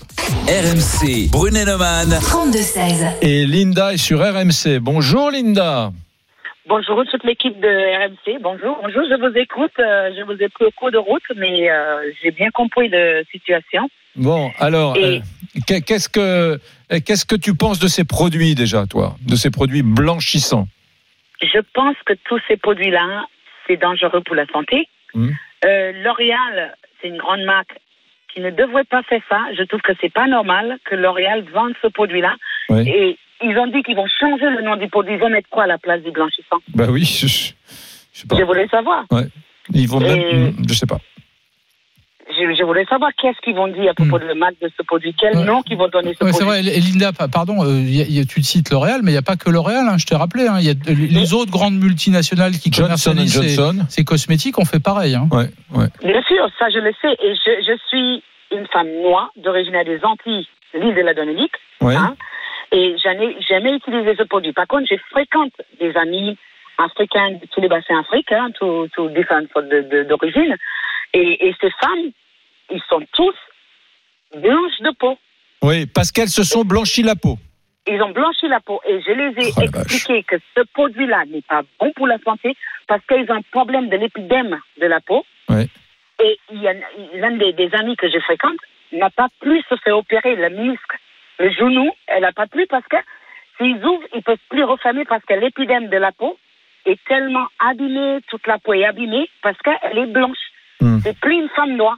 Par contre, euh, tous les plis de son corps est noir, dont le cou, le genou, les, les doigts de pied. Et une femme noire comme moi, on a les gencives noires. Mm. Donc quand on blanchit la peau et qu'on se ressemble aux femmes françaises ou euh, le monde entier, hein, les femmes blanches, ce n'est pas normal. Oui. On est les noirs, on devrait rester noirs. Oui. Est-ce est-ce que euh, est-ce que des hommes font ça aussi ou c'est plutôt euh, une pratique féminine Écoute, euh, les hommes font ça aussi. Les parce hommes que les ça. hommes, s'ils sont plus clairs de peau, les femmes blanches vont venir les voir parce que ça fait un type métis. Parce Oui. que le métis, tout le monde court après les jeunes métis. Ouais. Moi, j'ai cinq enfants, ils sont métis, et c'est sûr que c'est, de la, un beauté Mhm. extrême. Moi, Linda, je suis noire et je resterai noire. Linda, pardon, c'est- Laurent. euh, Pardon de te poser cette question et je te jure qu'elle a Oui. rien de provoquant. Euh, Oui. je- je- Est-ce que c'est la faute de L'Oréal ou de ou de Unilever ou de Johnson Johnson qui commercialisent ce type de produit? Euh, Imaginons qu'ils arrêtent tous de commercialiser ces produits. Est-ce que du coup, tu n'aurais pas des, des centaines de millions de consommatrices qui seraient euh, extrêmement tristes, déçues et qui essaieraient d'ailleurs de se procurer des produits de moins bonne qualité Ouais. chez d'autres, euh, dans d'autres marques, utilisant d'ailleurs des composants très dangereux. eux. Bien sûr, bien sûr, ça je suis d'accord avec toi. Bon, L'Oréal, il y a des recherches, il y a, il y a plein de choses qui aident ces produits-là. On ne sait pas vraiment ce qui est là-dedans. On ne sait pas ce qui est là-dedans. Je suis entièrement d'accord avec toi. Le problème, c'est qu'aujourd'hui, les femmes africaines, ils n'ont pas l'argent pour acheter le produit L'Oréal. Ils n'achètent pas le produit L'Oréal, ils achètent tous les produits qui viennent de Chine. Ouais. Et, et moi qui va dans les salons de coiffure à Nantes, je vois ces produits-là avec euh, N7, le numéro. Il y a des numéros qu'on commence très lentement et on monte le, couleur, le, le, le blanchissant. Et au bout de six mois, on est blanche comme une cachée d'aspirine et on, on marche, les femmes noires à Nantes marchent avec un parasol au moment du- de l'été. quoi. L'été, les femmes noires Mmh. avec un parasol comme les chinoises, ça c'est pas normal. Quand on est noir, on devrait rester noir. Ouais, c'est c'est hallucinant ce que tu vois. Non, mais tu vois, Laurent, euh, cette émission, euh, merci euh, de l'avoir enclenché ce matin, hein, euh, à notre petite réunion de 9 heures, quand on s'est dit de quoi on parle, parce que moi j'ai appris énormément de choses. Je croyais que c'était anecdotique, et en fait c'est toute une des populations en Afrique, en Asie, de façon très massive, les femmes, certains hommes, mais les femmes de façon mais presque majoritaire, qui s'adonnent à l'utilisation de ce genre de produits. Du coup, tu es en train de virer sur Non, ma ligne et je te dis- je- dis, non, tu non, te dis qu'on peut pas juste analyser ça avec notre petit regard de franco-français. D'une part, oui. Et deuxièmement, euh, je pense que c'est- un problème de santé publique, c'est un problème sociétal, c'est un problème d'ampleur. Euh, voilà, aujourd'hui, L'Oréal peut faire tout ce qu'il veut. J'ai l'impression que ces produits, de toute façon, il y en a partout sur le marché, des violents, des moins violents, des super violents, des dangereux, des pas dangereux. Euh, Il y en a. Hein. Allez, on va aller voir Lisa Marie pour le résultat de ce vote. RMC, Brunet Neumann. le qui tu choisis Alors la décision de L'Oréal, démagogie ou opération marketing, militantisme ou pure communication, eh bien vous avez répondu, vous êtes d'accord avec Eric à 78%, donc pour vous, L'Oréal cède aux exigences de la bien-pensante antiraciste. Ouais, et moi je voudrais juste dire que les stéréotypes euh, raciaux et sociaux, c'est insupportable. Je suis pas en train de jouer mon antiraciste euh, associatif là, hein. mais euh, bon sang. euh, Enfin, moi j'adore les peaux brunes, j'adore les peaux noires, et je ne comprends pas qu'il puisse y avoir ce, ce genre de, de stéréotypes à la con. Alors ça, c'est vraiment une espèce de résurgence du passé qui est absurde, absurde. Les amis, vous restez avec nous parce que dans un moment, dans un instant, vous allez vivre un grand moment sur l'antenne de RMC. Philippe de Villiers face à Brunet Neumann. Je peux vous dire que ça va être chaud. On a un sacré paquet de questions à lui poser. On va le passer sur le grill. On Ouais. attend vos questions aussi Et tu au sais que- 32-16. Et les tu amis. sais que son bouquin, euh, Les Gaulois réfractaires demandent des comptes au Nouveau Monde, est en tête des essais. Hein, Aujourd'hui, c'est un des livres les plus vendus en France. On va pas le lâcher. Faut pas rater ça, les amis. À tout de suite, Brunet Neumann sur RMC. RMC, midi 14h. Brunet Neumann. RMC. Ils présentent la même émission, mais ils ne sont d'accord sur presque rien. Midi 14h. Brunet Neumann. Salut les amis, c'est Laurent Neumann. Français de droite, de gauche, du centre, de nulle part et d'ailleurs. Bonjour, c'est Eric Brunet. Il est là. pas mal ma nouvelle formule. hein, tu Ouais, l'aimes mais bien, ouais. peut-être pas tous les jours. Ouais, d'accord, très bien. Il est là dans notre studio, dans Brunet Neumann sur RMC. Philippe Devilliers, il vient de publier chez Fayard Les Gaulois réfractaires demandent des comptes au Nouveau Monde. Je vous annonce d'ailleurs, les amis, que ce livre est en tête des ventes des essais. Mais Mhm. ça, comme à chaque fois que Philippe Devilliers sort un livre, il est là, il s'attend à nos questions, il s'attend à vos questions aussi Mhm. au 32-16. Mais d'abord, euh, Philippe Devilliers, d'abord, bonjour. Bonjour. Et merci d'avoir accepté de passer sur le grill de Brunet Neumann, parce Mhm. que ça n'est pas une épreuve facile. D'autres s'y sont cassés les dents, je vous signale. Mhm. Euh, juste une question d'abord. On va parler du bouquin. hein. Euh, On, a été passionnés, Eric et moi, par le, par le livre. Même si on est d'accord ou pas d'accord, c'est pas le sujet. Mais d'abord une question. Dimanche soir, il y avait des élections municipales et tout le monde nous a rabâché que c'était une vague verte.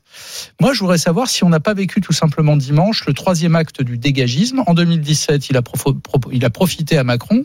En 2000, euh, l'année dernière, il a pro- profité à Marine Le Pen. C'était les élections européennes. Et là, il profite au vert. Est-ce que c'est pas simplement ça, le dégagisme toujours à l'œuvre? Je crois que vous avez raison euh, et qu'il faut relier ce vote Kleenex euh, que vous appelez le dégagisme à l'abstention. Euh, le vote Kleenex, et c'est l'acte siamois de l'abstention. En d'autres termes, euh, je pense que beaucoup de gens se disent ils ne peuvent plus rien pour nous puisque le pouvoir n'a plus le pouvoir. Euh, les maires, d'ailleurs, j'en suis le témoin euh, depuis 30 ans, n'ont plus le pouvoir parce que ce sont les intercommunalités. Donc le pouvoir se- s'enfuit petit à petit, glisse ailleurs. Et du coup, les gens se disent à quoi bon? Donc ça, c'est un premier phénomène euh, d'absence démocratique, de vide démocratique. Et puis, il y a effectivement le, le dégagisme. Mais ça va un peu plus loin. Euh, si vous me permettez une anecdote, quand j'étais euh, jeune député, j'allais souvent visiter place du Palais Bourbon un homme remarquable, un homme d'État qui s'appelait Olivier Guichard. Et avait- Compagnon de la libération, euh, gaulliste, ministre, proche de De Gaulle, maire de la Baule. et euh, l'homme de la DATAR, l'aménagement du territoire. Mm. C'est de lui que je veux parler. Parce qu'il me disait, euh, il faudra que vous le vouliez ou non, vous qui êtes un homme de la campagne, euh, créer, si on veut que la France soit un pays moderne, de grandes métropoles d'équilibre. C'était la sémantique de la DATAR. Et on a donc créé des grandes métropoles d'équilibre. Le résultat, on a le vote vert. Pourquoi? Parce que euh, il y avait trois idées euh, que moi je combattais. Et on me disait, t'es totalement ringard. Premièrement, les barres verticales. Hum. Euh, c'est euh, le, le clapier, l'habitat en clapier. Deuxièmement, les banlieues. Ça faisait bien d'avoir des banlieues. On pensait que c'était important. Et troisièmement, les hypermarchés qui tuaient tout le petit commerce à l'intérieur des, des villes et notamment des grandes villes. Et donc, il, il faut lire euh, derrière ce vote vert euh, euh, à la sortie du confinement. euh, une aspiration à un nouveau mode de vie. Oui, mais pardonnez-moi, Rendez-nous la Philippe de nature. Villiers, attendez, Oui. attendez, attendez. Vous venez hein. dans la même phrase de regretter la perte de pouvoir des élus locaux. Mm. Et moi, je me dis, bah, tiens, si des, des, des électeurs décident de redonner le pouvoir à leurs élus locaux pour faire de l'écologie, au fond, c'est un message envoyé aux politiques qui sont tout en haut à Paris. Ouais. Ça fait 20 ans que vous nous parlez d'écologie, vous ne savez pas la faire, on va la faire localement Ouais. chez nous. Le C'est nouveau plutôt, maire- c'est le- plutôt un Oui. progrès. Le nouveau maire de Lyon, le pas- nouveau maire de Lyon a dit hier euh, ici sur cette antenne sur RMC, il a dit euh, euh, je vais faire une forêt dans Lyon, une forêt dans Lyon et tout le monde trouvait ça formidable. Ouais, etc. mais au moins c'est concret. Ouais, mais, Mais euh, attendez, fascinant. euh, le- le- je vais vous dire quelque chose. D'abord, je suis d'accord avec ce que vous venez de Mm. dire. Alors bon, Mm. euh, euh, je vais plus. Moi, j'ai écrit un livre qui s'appelle "Quand les abeilles meurent, les jours de l'homme sont comptés". Mm. Et qu'est-ce qui m'est arrivé quand j'ai écrit ce livre euh, avec une plume de feu la droite à l'époque a dit oh qui s'occupe Villiers s'occupe des abeilles c'est n'importe quoi etc je ne comprends pas que la droite qui est en train de mourir Hum. la droite pas d'écologie. Ne se soit pas occupé d'écologie parce que moi qui suis plutôt un homme de droite, euh, je, je pense que que l'environnement c'est une préoccupation majeure. Et d'ailleurs, et d'ailleurs, C'est comme l'armée qu'il faut pas laisser aux militaires, faut pas laisser l'écologie aux écologistes. exactement. Hum. Je pense qu'il y a une différence entre l'écologie, les écosystèmes, et l'écologisme, le militantisme écologique qui est plutôt euh, une couverture de l'extrême gauche. Mais ce qui est certain, c'est que par exemple, si on veut demain une agriculture paysanne, une agriculture de santé publique, euh, et non plus une agriculture qui empoisonne les hommes, les sols et les animaux, euh, il, faut mettre fin à la mondialisation sauvage telle qu'elle se développe aujourd'hui avec l'OMC. Hum. Donc ça, c'est un propos écologique. Euh, de la même manière que euh, dans les années 80, Hum. je voyais la droite et la gauche qui se partageaient les marchés publics, le racket des marchés publics, et ils l'avouaient d'ailleurs, c'était l'affaire Urba et Orbi. Euh, Il y, a- il y avait les grandes surfaces euh, pour les- la gauche et les, et les ponts, les, les grandes, les, grands équipements pour la droite. Bon, et donc on a on a bétonné la France, on a bétonné la France. Et aujourd'hui, on a l'archipélisation dont parle Fourquet, Hum. c'est-à-dire que vous avez vu les grandes villes euh, votent vert, alors que les moyennes, les campagnes votent plutôt à droite, etc. Donc c'est très dangereux tout ça, Hum. parce que et alors on a euh, derrière tout ça Emmanuel Macron qui qui tout à coup se repeint en vert dès le Hum. lundi latin. Il y a un côté euh, un côté dérisoire Alors- et enfantin. Alors justement, Philippe de Villiers, on va maintenant venir à votre livre. Les Gaulois réfractaires demandent des comptes au Nouveau Monde. Vous reprenez d'ailleurs l'expression de Macron, les Gaulois réfractaires. Et euh, tout commence, enfin, votre histoire avec Macron, par cette visite au Puy du Fou. Il n'est pas encore président de la République. Il vient vous rendre visite. Vous êtes un peu étonné de recevoir un coup de fil de Macron que vous perceviez comme un type de gauche et pas enclin à porter de l'intérêt euh, au Puy du Fou. Et, et vous êtes, vous, vous, vous tombez sous le charme du type qui d'ailleurs dit à l'époque, euh, mais euh, je ne suis pas de gauche. Alors là, il, il était à la ministre de Hollande. Je ne suis pas de gauche. Ça, quoi. vous aimez. hein. Quand on vous dit qu'on n'est pas de gauche, ça devient Ouais. un copain tout de suite. Donc, donc, donc, Non, vous- parce et donc, que- non, et donc vous vous rendez euh, compte que vous avez un territoire commun avec. euh, ouais. Oui, alors je, je réponds aux deux. Ouais, D'abord, la, la- euh, la saillie de Laurent Neumann. Ouais. Euh, alors, euh, non, ce qui avait extraordinaire, c'est que euh, il, il est ministre du gouvernement socialiste de François Hollande. Il vient au Puy du Fou pour, pour reprendre ce que vient de dire euh, Eric. Et alors. Euh, euh, et là, il décide de faire son coming out devant la presse. Il dit :« Je ne suis pas socialiste. » Bon, et comme c'était juste à côté de l'anneau de Jeanne d'Arc qu'on avait rapatrié au Puy du Fou, Mmh. je, je lui ai glissé à l'oreille. Voilà le premier miracle de l'anneau. Ça y est, Et- Macron avait entendu des voix, comme Ouais. Jeanne. Bah, euh, bah, en tout cas, en tout cas, il était bien au Puy du Fou et, et on a parlé de l'ancien monde, du nouveau monde, la nécessité d'adapter la mondialisation à la France et pas de faire l'inverse, etc. Et euh, à l'époque. euh, il, disait, moi, je suis pas pour le progressisme, tout ça. Non, non, faut retrouver l'ancien monde. Bon, Mm. les Patrice Charnel, etc., etc. Et puis un peu plus tard, il y a eu une deuxième phase où il a parlé du virus. Mm. Alors le virus, c'était la lèpre populiste. Et là, je lui ai dit, mais moi, je suis les. Attendez, attendez, attendez, mais quand on vous parle du virus, pas quand il était au Puy du Fou. Non, plus tard. Ah oui, quelques d'accord, années ouais. plus tard. Et donc, en fait, ça veut dire qu'il a été repris en quelque sorte par par euh, l'idéologie. et là, pardonnez-moi, je vous interromps. Page 33 du livre. Il faut que je lise ça quand même. Ah, Non, mais il faut que je lise ça. Prends vous, ta petite vous- voix. euh, Vous lui envoyez un SMS. Oui. Et je lis le SMS que Philippe de Villiers adresse à Emmanuel Macron. Accroche-toi à la table, Eric. Le populisme, c'est le cri des peuples qui ne veulent pas mourir. Emmanuel, je suis populiste, je suis lépreux, je marche avec une crécelle couverte de pustules identitaires. Voilà. Et j'ajoute, Et il répond quoi et je me soigne pas. Parce qu'il n'y a pas ça dans le livre. Il répond quoi Alors, il répond euh, euh, par l'humour. En me disant c'est pas tout à fait ce que j'ai voulu dire, il me dit du bien d'Orban au passage, alors qu'il avait dit du mal quelques Le jours chef avant. du gouvernement. Voilà, chef du gouvernement. Ouais. Et puis, et puis le Mais, mais pour- pour- pourquoi vous lui envoyez ce message? C'est parce, Parce qu'il a- que, parce il que avait Macron parlé a de la parlé de la lèpre populiste. la lèpre populiste. Voilà, Non, non, c'est ça. d'accord. ouais, ouais, J'explique. Ouais. Euh, il y a, il y a, euh, Emmanuel Macron est venu au Puy du Fou. Depuis qu'il est venu au Puy du Fou, il m'a fait une promesse. Il a tenu son serment. Il a dit à chaque fois que vous aurez une difficulté sur le Puy du Fou, je serai là. Hmm. Et il a tenu parole. Donc, donc, je considère que c'est un, euh, c'est, quelqu'un qui se comporte comme un ami, un ami du Puy du Fou, qui l'œuvre d'une vie. Bon, donc j'y suis sensible. Mais il y a le reste. Il y a aussi la France. Et là, c'est plus compliqué. Hum. Je suis souverainiste, comme vous le savez, c'est même moi qui ai inventé le mot devant la- l'Académie des sciences morales et politiques en 2004. Il sait très bien. Et quand il est venu au Puy du Fou, il savait très bien. Et il faut reconnaître qu'on a entre nous une controverse incroyable, y compris sur la place publique. Il m'y autorise d'ailleurs. Et, et donc, c'est une amitié dans la vérité, amitié pour le du Fou, et dans la vérité pour la France. C'est-à-dire que je ne comprends pas ce qu'il fait et je le lui dis.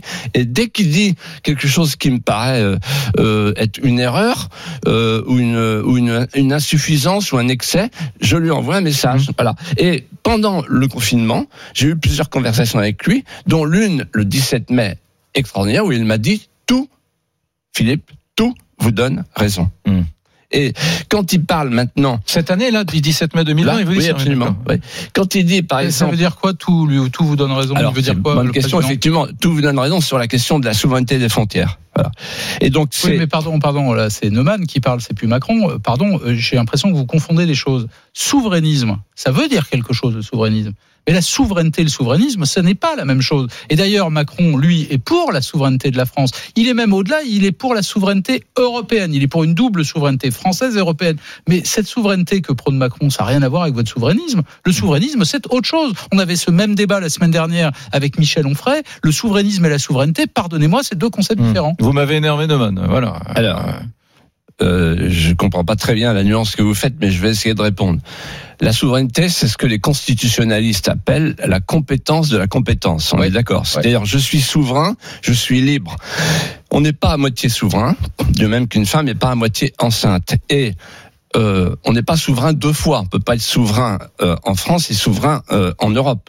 Non, on peut être souverain en France et prôner l'autonomie stratégique de l'Europe hein, pour faire une Europe de médicaments, c'est-à-dire mettre en commun des, des, des moyens comme on l'a fait pour Airbus. Mais ça n'est pas la souveraineté à proprement parler, c'est-à-dire la liberté constitutionnelle de décider de mon destin. Et le souverainisme, le mot que euh, nous avons inventé à l'époque avec Charles Pasqua, euh, à la mode québécoise, le souverainisme, c'est l'idée que euh, euh, ce que, comme disait Pasqua, ce qu'une nation ne fait pas pour elle-même, personne ne la fera à sa place. En d'autres termes, si la France ne protège pas ses frontières, ne protège pas sa liberté, ne protège pas ce que De Gaulle appelait ses intérêts vitaux, Hum. alors personne ne le fera à sa place. Dans un instant, on va parler de souveraineté, de souverainisme, on va parler de la mondialisation. Tiens, mon petit Ouais. doigt me dit que la mondialisation, parfois, ça a du bon quand ça envoie des dizaines de milliers de touristes tous les ans au Puy du Fou. On en parlera.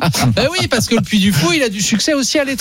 Donc la mondialisation, C'est parfois, normal, ça n'est pas si C'est mal. normal, c'est le plus beau spectacle vivant du monde. Alors, euh, alors là, viens pas me chercher là-dessus, parce que c'est pas De Villiers qui le défendra le plus du fou, c'est moi. Et c'est pas moi qui dirais du mal du Puy du Fou. Allez, vous restez avec nous, les amis. On vous attend. Vous pouvez poser toutes vos questions au 32-16 à Philippe de Villiers. Brené Neumann, on revient sur RMC. À tout de suite. RMC, midi 14h. Brunet Neumann, Éric Brunet, Laurent Neumann. Il fallait, il fallait être là pendant la pub, mesdames, messieurs. Vous auriez vu euh, Philippe Devilliers expliquer le fonctionnement associatif du Puy du Fou euh, à, à Laurent Neumann. C'est ouais, c'est une question qu'on m'a posée quand j'ai dit ce matin, là où je prenais mon café, qu'on recevait Philippe Devilliers, on m'a dit tiens, j'aimerais bien savoir où va l'argent du Puy du Fou. Ah, bah et, voilà. Philippe Devilliers vient de nous dire qu'en Le fait, il y a pas serment, d'actionnaire. redites-nous, redites-nous le serment de Bah, 1960. En fait, moi, quand je suis arrivé au Puy du Fou devant cette ruine, c'était un, un acte d'amour. Je suis monté sur une barrique et les, aux 200 premiers volontaires, je leur ai dit écoutez, voilà, pour qu'il n'y ait pas de problème, pour qu'il n'y ait pas de doute. Et pour qu'on assure la pérennité, je fais devant vous quatre serments. Premier serment, il n'y aura jamais de droit d'auteur pour le créateur, donc pour euh, votre serviteur. Deuxièmement, il n'y aura jamais de dividendes. Mmh. Troisièmement, il n'y aura jamais de brevet extérieur. Et quatrièmement, il n'y aura jamais de subvention. De subvention publique. Voilà, de subvention publique. Alors, je D'accord. voudrais, si, Eric est d'accord, parce qu'on va continuer à, à tourner les pages de, de, de ce livre. On parlait il y a un instant de souveraineté, de mondialisation. Tiens, il y a un sujet qui touche directement à la mondialisation, c'est la manière dont la France, entre autres, a géré la crise du Covid. Mm. Et ce livre qui, que vous avez écrit pendant le confinement, euh, je me suis dit, tiens, euh, ça m'intéresse de savoir ce que, va, ce que pense euh, Philippe Devilliers de la manière dont ça a été géré. J'ouvre le livre, introduction, première page du livre. Hein. Mhm. Le- je suis en train de le montrer à tout le monde. Première page du livre. Premier paragraphe, je lis.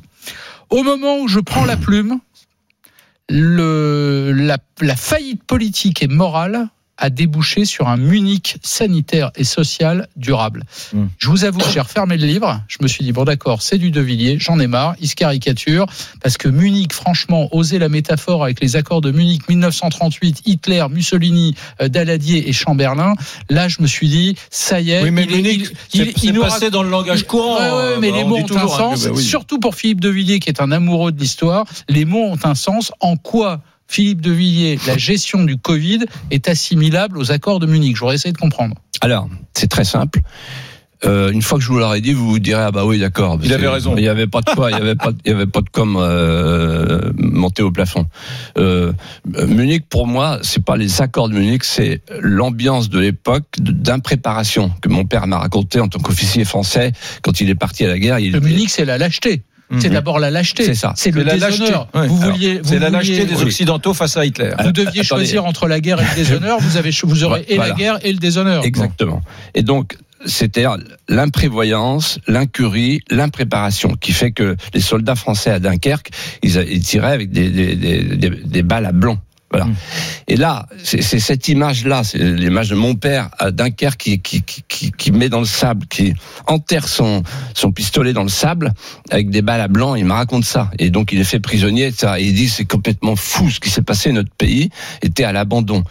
Et là, en fait, pourquoi je dis ça dès le début? Parce qu'en réalité, si on avait eu, et vous le savez très bien, et tout le monde le dit aujourd'hui, si on avait eu une vraie préparation, euh, plutôt que de se confier à la religion des flux, c'était à la mondialisation, débrider des, les chaînes de, de valeur globale, etc., sans qu'on en parle aux Français, eh bien, on aurait pu d'abord euh, éviter d'a- d'aller demander aux Chinois le paracétamol, on aurait pu demander de leur, éviter de leur demander les masques, les, les respirateurs artificiels et tout. C'est-à-dire qu'en fait, Donc vous en tirez comme conclusion, parce qu'il faut tirer les leçons. Oui, faut pas ben, la- la conclusion, c'est qu'un La pays- conclusion, euh, c'est qu'on doit produire nos médicaments ici, on doit produire nos masques ici. En tout cas, tout ce qui relève de la souveraineté sanitaire doit être fait sur le sol français. Alors, la conclusion, c'est ça. Euh, pour dire les choses avec un tout petit peu de recul, euh, depuis, depuis Maastricht, l'OMC, euh, l'Organisation mondiale du commerce, que j'appelle l'Organisation commerciale du monde, l'Europe et les États-Unis ont cru qu'avec la mondialisation libérale, euh, on allait pouvoir euh, entrer dans une ère de paix perpétuelle, de prospérité perpétuelle. Un monde débarrassé des souverainetés, des frontières, des États, de la notion d'intérêt vitaux, etc. Et c'est là que se sont mises en place euh, les chaînes de valeur globale. Pourquoi? Parce que dans ce monde, il y a eu une substitution euh, normative tout à fait extraordinaire. L'économique l'a emporté sur le politique. On a dit aux entreprises, vous faites ce que vous voulez. Ouais, mais Et donc, attendez, attendez, attendez, je termine, je- termine. Et donc les chaînes de valeur globale, pour que les, les spectateurs, euh, que les, les, les auditeurs comprennent bien ce que je veux dire. Les chaînes de valeur globale, ça veut dire que le, le principe actif du médicament est fabriqué en Inde, puis il part pour être euh, enveloppé en Chine, puis ap- conditionné en Pologne, puis il arrive dans la pharmacie. Quand tout va bien, tout va bien, mais quand ça va mal, à ce moment-là, Eh, eh bien, nous sommes dépendants. C'est là où moi je comprends plus. Eric a lu le même livre que moi, mais alors moi je comprends plus là. Euh, J'entends très bien ce raisonnement, et moi aussi je suis plutôt pour une souveraineté sanitaire en tout cas, et que les, les principes actifs des médicaments, les masques, qui, ce qui sert à nous protéger soit fait ici. On est d'accord, très bien. Mais alors du coup, c'est le contraire qui s'est passé. Pour la première fois dans l'histoire de France, depuis très longtemps, le politique a repris la main sur l'économique. On a fait passer le sanitaire avant l'économique. Or, dans votre livre, vous expliquez que ce confinement était insupportable, qu'on a obligé les Français à rester chez eux. Vous parlez d'assignation à résidence. Alors, vous voulez tout et son contraire. Vous voulez la souveraineté sanitaire, mais quand tout à coup, on fait passer le sanitaire avant l'économie, vous dites c'est pas bien. Alors, attendez, je, vais vous répondre. Euh, là, ce qu'on a fait, le confinement généralisé, on a tué le pays. C'est pas, c'est pas la politique, ça. C'est l'anti-politique. C'est une décision politique. Non, non. Quand la politique devient une prophylaxie et qu'on confie le pouvoir aux scientifiques, ça s'appelle le biopouvoir de Michel Foucault. Mais avant, je, je, je vais vous dire quelque chose euh, avec quoi vous allez être d'accord. Euh, avant euh, l'OMC, on était un pays industriel. On était un pays agricole, mais aussi un pays industriel. Aujourd'hui, on n'a plus que 10% euh, de- du PIB industriel contre 20% à l'Allemagne, qui s'en est d'ailleurs mieux tiré, peut-être à cause de ça. Et donc moi, je dis simplement que la vague des délocalisations systématiques, euh, sans que le pouvoir politique ne s'en mêle, au nom du principe qu'il fallait être rentable et chercher l'esclave de l'esclave euh, qu'on pouvait exploiter plus facilement que chez nous, c'est-à-dire un système dans lequel ce sont les euh, pauvres des pays riches qui subventionnent les riches des pays pauvres, c'est un système mortifère et qui a trouvé son point d'aboutissement avec la pandémie. Et voilà qu'on reparle de relocalisation. Et- et- Mais c'est je- pas à moi qu'il faut dire ça, c'est à Brunet. Brunet, il dit que les, les relocalisations, c'est pas possible, Hum. qu'on trouvera toujours Alors, moins cher relocalisation, bah, je lui dis, Eric, relocalisation, au moins dans les secteurs Moi, je suis pas très, je suis stratégiques. pas très Georges Marchais. Moi, fabriquer des voitures françaises euh, en France pour les Français, ça me plaît pas. Moi, je préfère fabriquer des voitures françaises pour le monde entier, avec des usines en France, à l'étranger, partout. Et c'est. euh, Et je peux vous poser une question? Oui, allez-y. Euh, Les Charles Leclerc, Ouais. c'est mon frère qui m'a raconté ça à Ouais. l'époque. Le général, le général de Villiers. Le général de Villiers. Ouais. Un jour, il me dit, tu sais, Philippe, euh, mes chars à Montmelon, euh, mes chars, ils sont tous à l'arrêt depuis deux mois. Je dis, ah bon, depuis deux mois Et pourquoi Les chars Leclerc, hein, c'est Ouais. euh, fierté française, hein, le gyrostabilisateur, etc. Je dis, pourquoi Ah ben parce qu'on attend les pièces détachées en Chine. Et là, il me dit, si jamais un jour il y a la guerre, on n'est pas dans la merde. Oui. Voilà. Ouais. En d'autres termes. Oui, mais en moi, je- d'au- moi, je- en moi, d'autres Philippe, termes. moi, je vous réponds. L'ordinateur français, souvenez-vous, dans les années 70-80, quand vous étiez aux affaires, on avait dit euh, Thomson, C2I, Honeywell Bull, l'ordinateur français. Vous allez voir ce qu'on va leur faire voir aux Japonais, aux, Chinois, aux Américains. Et oui, voilà, Non, la alors- puissance publique a subventionné des Non, entreprises. je vous réponds. Et Toutes, on- toutes les grandes nations, Oui. tous les grands pays, à commencer par la Chine, la Russie, les États-Unis, euh, ont un système constitutionnel qui consiste à protéger de manière protectionniste donc les, les secteurs stratégiques. Alors on peut les énumérer les secteurs stratégiques. Il y en a un qui l'avait fait, c'est le général de Gaulle. En mai 58, il a dit je veux bien moi continuer l'entreprise européenne qui venait de débuter le 25 mars 1957, un an avant, mais à une condition, c'est que vous me donniez le droit de protéger mes intérêts vitaux les intérêts vitaux. Donc une nation, elle a des intérêts vitaux. Alors je, mais ça n'est pas contraire à l'échange. Est-ce Mm. que vous dites, on peut échanger, on échange des pièces, on échange etc. Mais il y a des secteurs stratégiques où là, on peut, il faut absolument avoir, par exemple, l'atome. Mm. Eh ben, Par exemple, si on veut demain avoir une agriculture paysanne, bon, et, euh, et qu'on veut encore dépendre de Bruxelles, on n'y arrivera jamais parce que le glyphosate, etc., etc. Donc, c'est-à-dire qu'il y a, il y, a, des- il y a des moments dans la vie où il faut être indépendant. Et c'est pas parce qu'on est indépendant que on n'est pas dans la coopération. Au contraire, je crois que par exemple aujourd'hui l'Europe pourrait essayer de faire l'Europe du numérique, Mhm. comme on a fait l'Europe d'Airbus, euh, l'Europe de l'antiterrorisme, et je vous dirais surtout L'Europe de la santé, l'Europe de la défense. Ah, le- voilà. exactement. Bah alors, euh, vive l'Europe Alors, Je l'Europe. comprends pas le souverainiste que vous êtes. Vous n'avez pas de mots assez durs pour critiquer l'Europe. Alors, Mais la, la coopération, il la voit que dans quelques secteurs. Non, non, non, non, En fait, pas vous du êtes tout, pour une, pas co- vous tout. êtes pour Il une fait- coopération pas, il fait européenne pas, ça fait- intéresse la France. Pas du tout. Il fait pas Je- l'Europe je- des lunettes, il fait pas ne l'Europe suis- des perruques. Non. oui. Non, il Non. est pour l'Europe Attendez, des égoïsmes. mais- bah, il est pour l'Europe des Vous êtes en égoïsmes. train de- d'interpréter, vous faites les, les ventriloques de Philippe de Villiers. Alors, laissez-moi m'exprimer, je vais vous répondre. Philippe de Euh, Villiers. Avant Maastricht, c'est une question très intéressante ce que vous venez de poser, euh, parce que les sources de confusion. Avant Maastricht, on avait une Europe de la coopération interétatique. Hmm. Après Maastricht, on a eu une Europe de l'intégration supra-étatique, avec un organe qui s'appelle la Commission, qui prétend euh, gouverner les États.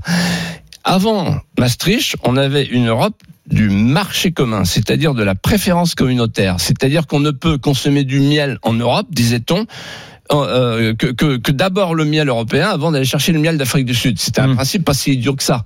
Et d'ailleurs, pareil pour les hélicoptères et pour les voitures, etc.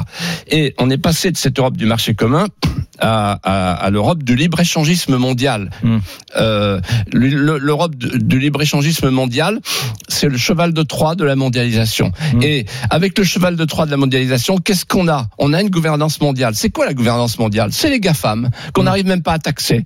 C'est les GAFAM. On a une gouvernance mondiale. Merci l'Europe. Google, Amazon. Et donc moi, les je suis autres. pour une Europe, une union d'États. Hmm. Je suis pour une union L'Europe des nations. euh, l'Europe des nations. Voilà. de Une union d'États, mais qui va loin. C'est-à-dire que je pense qu'aujourd'hui, là, là, et si on réfléchit un petit peu à ce qui est en train de se passer, il y a deux lézardes. Il y a la lézarde nord-sud, entre la Ligue hanséatique et, et Mare Nostrum, Mhm. la, la cigale et la fourmi, et une deuxième lézarde est-ouest, il y a le Brexit, ça y est, ils sont partis, et ceux qui vont bientôt partir, le groupe de Visegrad. Si on veut rattraper tout le monde et, tirer la Russie vers nous, qui est en train de regarder vers l'Asie, il faut faire une union d'États on rattrapera l'Angleterre, on rattrapera les cigales et les fourmis, et on fera de la vraie politique, c'est-à-dire il faut retrouver les racines de l'Europe, la communauté de destin de l'Europe. Dans un instant, les amis. On attend vos questions au 32-16. Oui. Olivier nous appelle de Combourg en Ille-et-Vilaine. On le prendra. Il aura tout loisir de dialoguer avec Philippe de Villiers, qui est notre invité. Je rappelle le titre de son livre. Les Gaulois réfractaires demandent des, nou- des comptes au Nouveau Monde. C'est aux éditions Fayard. Les amis Brunet Neumann, RMC. On revient dans un instant. À tout de suite. RMC, midi 14h. Brunet Neumann, Éric Brunet. Laurent Neumann. Voilà, nous recevons euh, Philippe de Villiers qui publie Les Gaulois réfractaires demandent des comptes au Nouveau Monde chez Fayard, un, un livre qui est en tête des ventes, des essais en ce moment. Beaucoup d'appels au 32-16 après avoir planté le décor. Nous allons tout de suite à Combourg, Ille-et-Vilaine. Et Olivier a fait le 32-16 sur RMC. C'est parti. RMC, Brunet Neumann. 32-16. Bonjour Olivier. Oui, bonjour. Bonjour. Bonjour. Bonjour Eric, bonjour Laurent, bonjour Monsieur Devilliers. On t'écoute. Bah écoutez, moi ça fait, euh, je suis assez ému d'avoir Monsieur Devilliers euh, au bout du fil parce que ça fait 25 ans que je vous attends, Monsieur Devilliers. Euh, j'ai 44 ans euh, depuis que je vote. euh, c'est vrai que euh, j'étais, j'étais, comment je pourrais dire, j'étais déçu par le scrutin il y a 25 ans parce que vos idées, votre personne était très décriée, très moquée. Et là, on peut constater qu'aujourd'hui, vos idées eh ben, émergent de tous bords d'ailleurs. hein. le souverainisme, on en a parlé tout à l'heure. Et moi, je suis assez heureux de, de- de vous entendre euh, plus souvent euh, dans les médias. Mmh. Euh, c'est vrai que pour moi, vous êtes un homme honnête, loyal, euh, pragmatique, enraciné au plus près du territoire, ce qui nous manque aujourd'hui. Sans langue de bois, euh, on peut le constater.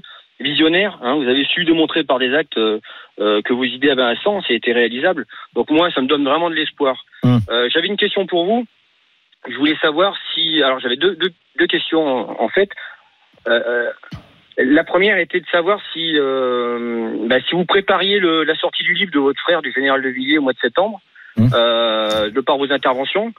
Euh, et, et la seconde était si, si, vous, si vous souhaiteriez reprendre ou créer un, un parti. Je pense notamment à des gens comme Monsieur Ménard ou Monsieur Dupont-Aignan qui sont isolés. Savoir si voilà, ça, ça vous intéresserait de, de, de, bah, de reprendre du service. Mmh.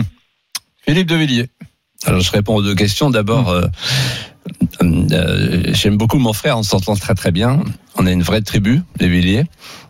Et c'est un grand soldat, voilà. Mais je, je le laisse euh, écrire ce qu'il souhaite écrire. Il n'a pas besoin de ma plume pour tenir la sienne. Euh, sur la deuxième question, euh, euh, c'est la première fois qu'on me la pose depuis longtemps. Moi, j'ai quitté la vie politique. Et je suis revenu sur mon Laventin, c'est-à-dire au Puy du Fou, euh, qui est une entreprise, une aventure humaine, euh, économique, etc.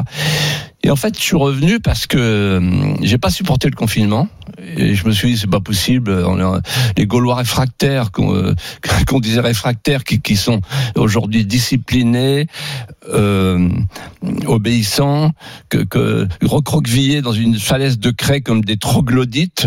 Je ne reconnais pas mon pays et mes, mes, concitoyens. Et donc, j'en ai eu marre, j'ai fait ce livre. Et quand je vois le succès du livre, qui contraste avec l'effondrement du pays, euh, et que sur les plateaux on, on me dit bah oui finalement être souverainiste euh, c'est pas si idiot que ça je me dis bah alors dans le paysage politique il y a plus rien C'est terrible, hein, le monde change. hein. Vous étiez jadis un attends, poujadiste, un extrémiste, Oui. etc. Oui. Et maintenant, le souverainisme est à la mode, à gauche, Oui. à droite. Mais euh, ça veut dire quoi quand, vous vous dites il n'y a, y- y a rien oui Ça veut dire que vous envisagez éventuellement un avenir politique euh, Ah, a- Je vous rappelle, hein, tout hasard, Alors, je- je je, sais que vous n'êtes pas au courant de tout, donc Oui. je vous informe. Hum. Il y a une élection présidentielle dans deux ans. D'accord. Oui. Alors, je, je vais vous répondre. Le, moi, je suis dans la gratuité, la gratuité absolue. Mm. J'ai pas, j'ai, j'ai, je, je, je suis- j'ai un ministère, un magistère, c'est le plus du fou, donc je cours après rien du tout. Et, et, et voilà, et j'écris et je découvre que y a, que mes livres marchent, donc euh, voilà, je suis heureux. Voilà. Je me- je me Simplement, je suis malheureux. Non, non, je suis pas heureux, justement. Non, Non, je, je veux répondre. Je vais vous répondre. Je, je suis malheureux parce que je, je pense que la France est un pays qui peut disparaître. Mm. Et on est au bord de l'abîme. Quand on voit les politiciens français, euh, quand on voit les élites, on est un, un pays qui est en train de glisser dans le communautarisme, dans le séparatisme, c'est le prochain virus. Et on a d'un côté des enclaves étrangères qui euh, voudraient euh, qu'on accepte Vous dites des enclaves Oui. étrangères en France. oui, je vais, je vais vous répondre après. Oui, Euh, des enclaves étrangères. Où on ne vit plus à la française, on ne veut pas penser à la française, où il y a des militants du racialisme qui voudraient nous imposer la mise en en accusation de notre patrimoine, de ce qui fait euh, qu'on a une mère qui s'appelle la France. Et en face de ça, on a des politiciens qui sont prêts à faire la génuflexion, qui sont prêts à faire tous les matins leur acte de contrition sur le thème. Ben oui, il faut qu'on voit le déboulonnage des statuts, pourquoi pas. Euh, S'il faut euh, faire des concessions, Non, mais Philippe accepter la partition, Attendez, etc. attendez. Non, et non, moi, non, je, non, le- non, le- non. je ne l'accepte pas. Non, mais et je vais jusqu'au bout. Je peux pas vous laisser dire Ah ça. ben, je, je vais jusqu'au bout. Alors laissez-moi aller jusqu'au bout de ma phrase. Sinon, vous seriez, vous auriez à le regretter. J'accepte. Euh, je n'exclus rien. C'est-à-dire? Pour Bah, 2022. rien, c'est-à-dire que si je- Pour j'en ai, 2022, j'en- je- j'en ai marre. J'en ai marre, j'en peux plus. Et je, je peux pas, je peux pas. Euh, euh, J'ai 71 ans, je suis en pleine santé maintenant. euh, Donc quand je vous, et, quand je, et- vous- quand je- et- et attendez. je me dis, je veux pas mourir comme un lâche. quand je veux, quand je vous pose la question 2022, vous ne l'excluez pas, vous me répondez oui. J'exclus rien, mais de toute façon, c'est, vous me parlez de 2022, je sais pas euh, où on sera en 2022 au rythme où vont les Oh, choses. bah, la question est simple. la le, Ouais. pays, le pays est en train de se désagréger. Non, mais vous venez de dire- Envisagez-vous, Philippe de Villiers, d'être candidat à l'élection présidentielle de J'envisage 2022 rien, j'envisage rien, mais je ne, je ne ferme aucune porte. Voilà, ni porte ni fenêtre. Vous voyez, Les- c'est comme les frontières. Alors, Qu'est-ce qu'il faut vous, On êtes- reste- vous- on les, reste les- sous les idées, les idées que Vous vous, les idées que vous défendez sont, sont mal défendues aujourd'hui euh, par euh, le clan souverainiste qui peut aller de, Marine Le Pen à Dupont-Aignan en passant par d'autres. Elles sont pas défendues aujourd'hui en France? Oui, non, elles sont pas défendues. Euh, je, pense moi que, le souverainisme il est identitaire ou rien. C'est-à-dire que si on rapatrie la souveraineté pour ne rien faire derrière, c'est pas la peine. Il faut aujourd'hui euh, rétablir l'autorité de l'État, rétablir l'ordre dans le pays, rétablir euh, l'honneur de la justice et de la police.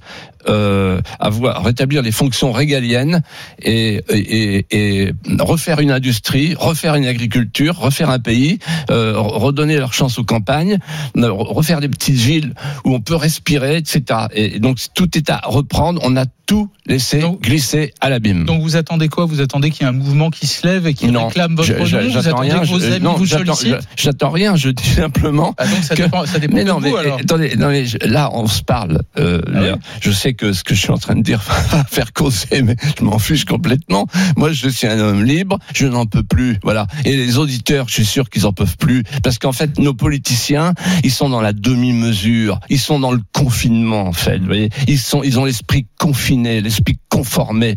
Il faut aujourd'hui euh, euh, une audace française retrouvée pour porter le pays à l'avant. Il faut y croire, il faut l'aimer. Et moi, mon pays, je l'aime, je souffre pour lui. Ouais. Dans le mot France, il y a le mot souffrance. Dans, dans- dans quelques, il y a quelques instants, j'ai osé vous interrompre, mais c'est parce que vous avez Ah, dit bien fait, tous hein. les responsables politiques euh, ont fait la génuflexion euh, devant ceux Ah oui. qui euh, voulaient déboulonner les statuts. Pardon, moi j'ai entendu le président de la République dire euh, il ne sera jamais question de déboulonner aucune statue. Donc ce que vous avez dit est pas vrai. Non, J'entends, que le fait de déboulonner dit, des statues vous agace. Non, mais c'est dites la pas- symbolique. ne- mais ne dites pas que ça n'agace que un vous. établissement scolaire dans l'est de la France, qui était un établissement scolaire qui s'appelait Colbert, un lycée ou un collège, a été rebaptisé il y a quelques semaines le collège Rosa Parks dans, dans l'est. Oui. Ça, c'est le déboulonnage dont vous parlez. Mais les lycées- sont, sont les lycées- symboliques. les lycées Alors, changent de nom je- depuis je vais des préciser, je vais préciser, Laurent, Ouais. pour qu'il n'y ait pas d'ambiguïté. Et vous allez voir que ça va, c'est encore plus grave. c'est euh, ce que j'appelle la genuflexion. C'est euh, ce que, ce que des, des, des gens comme Pascal Bruckner avec le sanglot de l'homme blanc avaient dit, ce que, que Finkielkraut dit récemment, c'est l'idée ou la contrition, c'est c'est l'idée que on a perdu la fierté de notre patrimoine, on a perdu la fierté de notre langue, de notre art de vivre et euh, de notre histoire, et qu'on est prêt à faire des concessions pour ce que François Hollande appelait à l'époque le danger de partition et ce que Gérard Collomb appelait le passage du côte à côte au face à face. Et là, on a vu avec l'affaire Traoré, hein, la famille Traoré qui nous donne des leçons. euh, avec des militants du racialisme qui veulent installer la race en France, alors que la France n'est pas une race, c'est mieux qu'une race, comme disait Jacques Bainville, l'historien, c'est une nation. On a vu avec l'affaire de Dijon qu'il y a des armes. Vous voyez, euh, il y a des armes maintenant qui sortent des caves, qui sortent des garages à vélo. Donc on est au bord de la guerre civile. Et quand on voit que le rempart de la guerre civile, c'est la police, et que Castaner, puisque c'est de lui que je parlais, c'est à lui que je faisais allusion avec la génuflexion, dit moi je suis prêt à m'agenouiller. Mais par contre, il tire dans le dos de sa police et il est encore en place. Pour combien de temps, j'en sais rien, mais il est encore en place. Castaner qui dit et là, je fais allusion au Puy du Fou. Castaner qui dit, vous allez voir pourquoi. Castaner qui dit, l'émotion euh, dépasse les règles juridiques. Mais alors, la ciné du Puy du Fou, il y a 13 000 places. Hmm. C'est l'émotion, le Puy du Fou. Oui. Vous l'avez vu Oui. Vous avez vu l'émotion, tout le monde pleure. Alors, on dépasse les règles juridiques ou pas Hmm. En d'autres termes, euh, quand il s'agit de la France, il y a des règles juridiques. Quand il s'agit de taper sur la France, il n'y a plus de règles juridiques. Rien. Voilà. Vous- et, vous savez bien- et vous donc, avez bien ça va au-delà du déboulonnage des statuts. Vous savez- C'est, c'est, moi, je le dis aux Français, dressez-vous, levez-vous, n'acceptez pas qu'on macule les, les, les- tous- les, les signes du temps long de notre cher pays. Lisa Marie, elle a collecté beaucoup, beaucoup de messages qui tournent d'ailleurs autour d'un sujet majeur, Lisa Marie. hein. Exactement. Bonjour, monsieur De Villiers. J'ai une question sur Direct Studio de Olivier qui vous demande Pensez-vous qu'il existe des formes de communautarisme en France? Ben oui, ça, ça vient- Oui. il vient, il vient d'y répondre à la question. oui. Alors, je viens d'y répondre, mais je précise. C'est un beau mot en fait, communauté, communautarisme. Bon, Ça, ça fait pas peur, mais en réalité, c'est pas communautarisme, c'est séparatisme. Et le mot a été, uti- a été utilisé par euh, le président de la République dans son dernier discours. Manuel, le Valls par- séparatisme, Manuel Valls parlait même d'apartheid. apartheid. D'autres parlent de sécession. Et même, et Manuel Valls a même dit, la, la, parlé de la guerre des races. Alors, en fait, qu'est-ce que ça veut dire C'est simple. La France, elle n'a jamais été une race. La France a toujours été multi-ethnique, mais elle a toujours été uniculturelle. C'est-à-dire que la France est une civilisation. Et donc, faut, faut faire le départ entre les deux. Et donc, euh, ceux qui veulent installer la race en France, qui parlent bah, avec des mots incroyables, privilège blanc, racisé, euh, racialisme, euh, on interdit à certains blancs à les colloques à Il l'université. supprimer, il faut supprimer le mot race de la Constitution? On, euh, tu dis la Constitution, a assez trafiqué comme ça, c'est bon. Non, c'est- on, on laisse tomber. hein. On, on- on s'occupe des choses sérieuses. bah, Je vous Bon. prends au mot, là. Ah, non, bah, attendez, on s'occupe des choses sérieuses. Le, le- le- la France, euh, je, je répète la phrase de Bainville, la France, c'est mieux qu'une race, c'est une nation. la Martinique a été française avant la Corse. Donc, euh, donc si, si on cherche par un mimétisme absurde, intellectuellement et moralement, à faire débarquer l'Amérique en France, à transformer la France en une petite Amérique, comme veut le faire la famille Traoré, euh, à la suite de- de- du drame de George Floyd.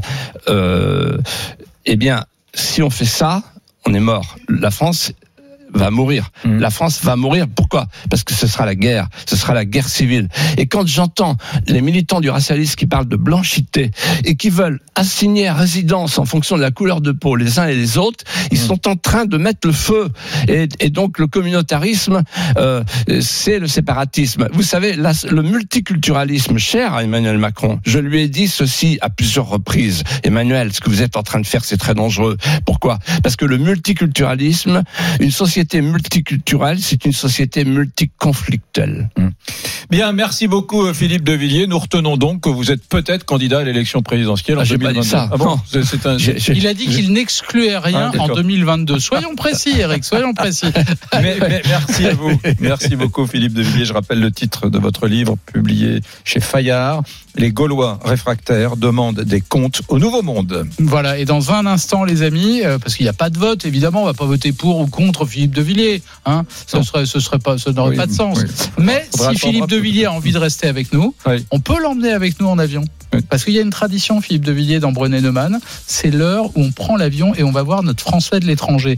Et là, je vous dis pas le nom de la ville, mais je vous dis, on part en Espagne dans quelques instants. À tout de suite dans Brené-Neumann sur RMC. RMC, Midi 14h. Brunet-Neumann.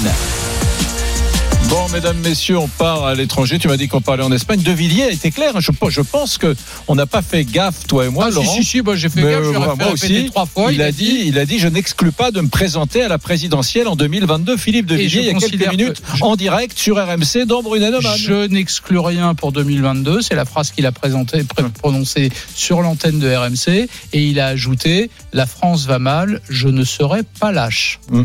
Très Voilà. bien, voilà. Ouais, Texto, C'est clair, maintenant les amis, vous en faites ce que vous, voulez. Vous ça. pouvez y aller, vous pouvez faire Mais en tout cas, vous pourrez dire c'était le 30 juin sur l'antenne d'RMC dans Brunet-Neumann. Voilà. Bien, allez, on part en Espagne. RMC. Midi 14h, Brunet-Neumann. Mesdames, Messieurs, nous allons acquérir dans quelques instants Le français de l'étranger. Et on atterrit à Barcelone, où Barcelone. nous attend Baudouin. J'adore cette ville de Barcelone. Salut Baudouin. Salut Baudouin. Bonjour Eric, bonjour Laurent. Bon, raconte-nous ce que tu vois. Bah écoute, là je vois, bon là je suis dans, dans chez moi, donc je vois un peu les, les immeubles alentours, mais j'ai la chance d'habiter dans le haut de Barcelone, donc du coup si je m'écarte un peu au bout de la rue, je peux voir euh, la mer, le port, le téléphérique qui traverse le port. Que, Et, fais- euh, que fais-tu à Barcelone? Alors bah, je suis à Barcelone depuis 20 ans et actuellement j'ai développé un, un centre où je propose des activités extrascolaires ou des fêtes pour enfants et des activités pour, pour adultes en cuisine et travaux manuels. D'accord, du, du ludo-éducatif. Voilà, exactement. Alors ra- raconte-nous raconte un peu cette ville de Barcelone parce que moi je je je, je rabats les oreilles euh, de- d'Eric avec Barcelone. J'adore cette ville, j'y vais régulièrement. C'est toujours un bonheur l'art de vivre euh, euh, la, la catalane. C'est un, un plaisir. Raconte-nous un petit peu ta vie à toi à Barcelone. Écoute, je crois que c'est, tu l'as dit, c'est ça, c'est l'art de vivre. Il y a un rythme spécial. euh, On n'est jamais très pressé. Voilà, moi c'est ce qui m'a changé par rapport à la France. Moi, je venais de Paris, mais voilà, le rythme est agréable. On peut sortir le soir après le travail. Il y a beaucoup de magasins ouverts, les, les restaurants. On peut aller prendre une petite tapas, euh, une Ouais. petite, euh, Et puis il y a la plage. bière. Il y a la plage. Et il y a la plage, bien sûr. Il y a la plage qui est là à 5 minutes. On peut même y aller en métro. Et il y a aussi la montagne, les Pyrénées, première piste à, à une heure et demie, euh, Ouais. un peu moins de deux heures. Mais la plage, oui. Avec la, la- avec la station du roi, la Baccarat. Voilà, J'ai une bêtise, non, c'est ça, oui. Ouais.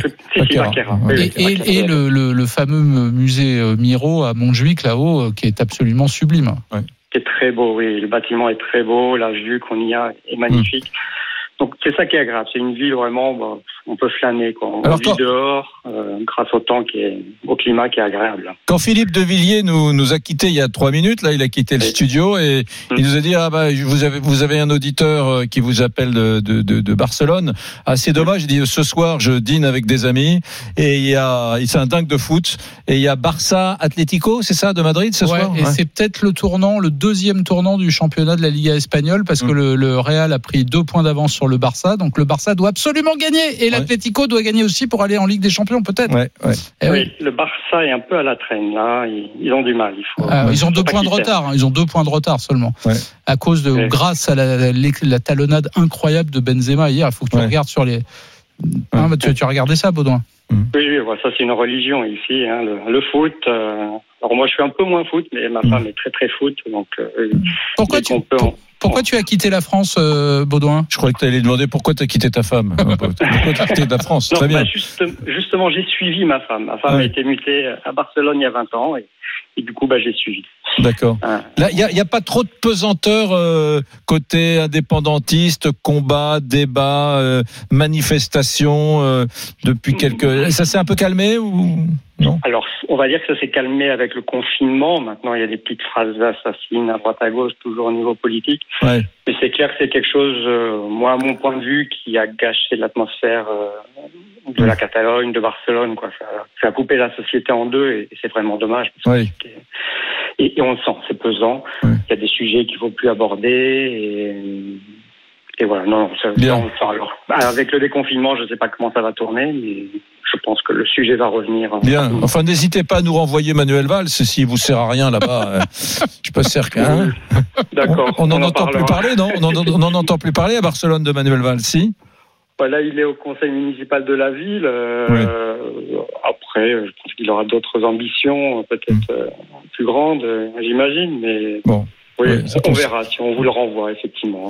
Allez, on, on salue Baudouin. Salut Baudouin, on t'embrasse. Merci pour cette carte postale de Barcelone hein, que j'adore. J'adore Barcelone. Bye bye. Merci à vous. Bon, à on se, re- bientôt. nous, on À se bientôt. retrouve- on se retrouve demain midi. Moi, je suis 14 plutôt. Madrid. Je, je suis Ouais, plutôt je sais, Atlético et je suis plutôt Madrid parce que Madrid, euh, pour faire la fête, c'est bien au-dessus de Barcelone. Alors moi sur le foot, je suis plus réel, mais sur la vie, franchement, la vie à Barcelone, je crois qu'il n'y a rien de mieux. Euh, on accueille Rémi Barré ou on continue à parler? Non, bah, bah il sert C'est pas chose. C'est comme vous voulez. hein. Comme diraient mes filles, tu sers à rien, hein, Rémi Barré, tu Mais sers à tu rien. sais quoi, justement, en parlant de tes filles, on va parler des femmes tout de suite. Des femmes au pouvoir. Hum. C'est la une du magazine. Ça m'intéresse. Les femmes de tu dis- pouvoir. C'est marrant que tu dises ça parce que je te confirme, c'est les filles euh, qui ont le pouvoir chez Brunet. Ah ben, exactement. Et tu sais quoi, c'est pas plus mal. Moi, j'ai plein d'études à l'appui hein, en termes d'ouverture d'esprit, de capacité d'innovation, de communication, d'initiative, de sociabilité. Oui, je suis désolé, les gars, les filles, les femmes de Moi, pouvoir sont meilleures que nous. Moi, je m'en fous du moment que je puisse regarder Netflix à la maison. Ouais, bah, tu, tu resteras à la maison à regarder Ouais. Netflix pendant que ta femme En dirigera le monde. bouffant des hamburgers, enfin, tu vois le truc, quoi. Bah, allez, on va en parler dans un instant.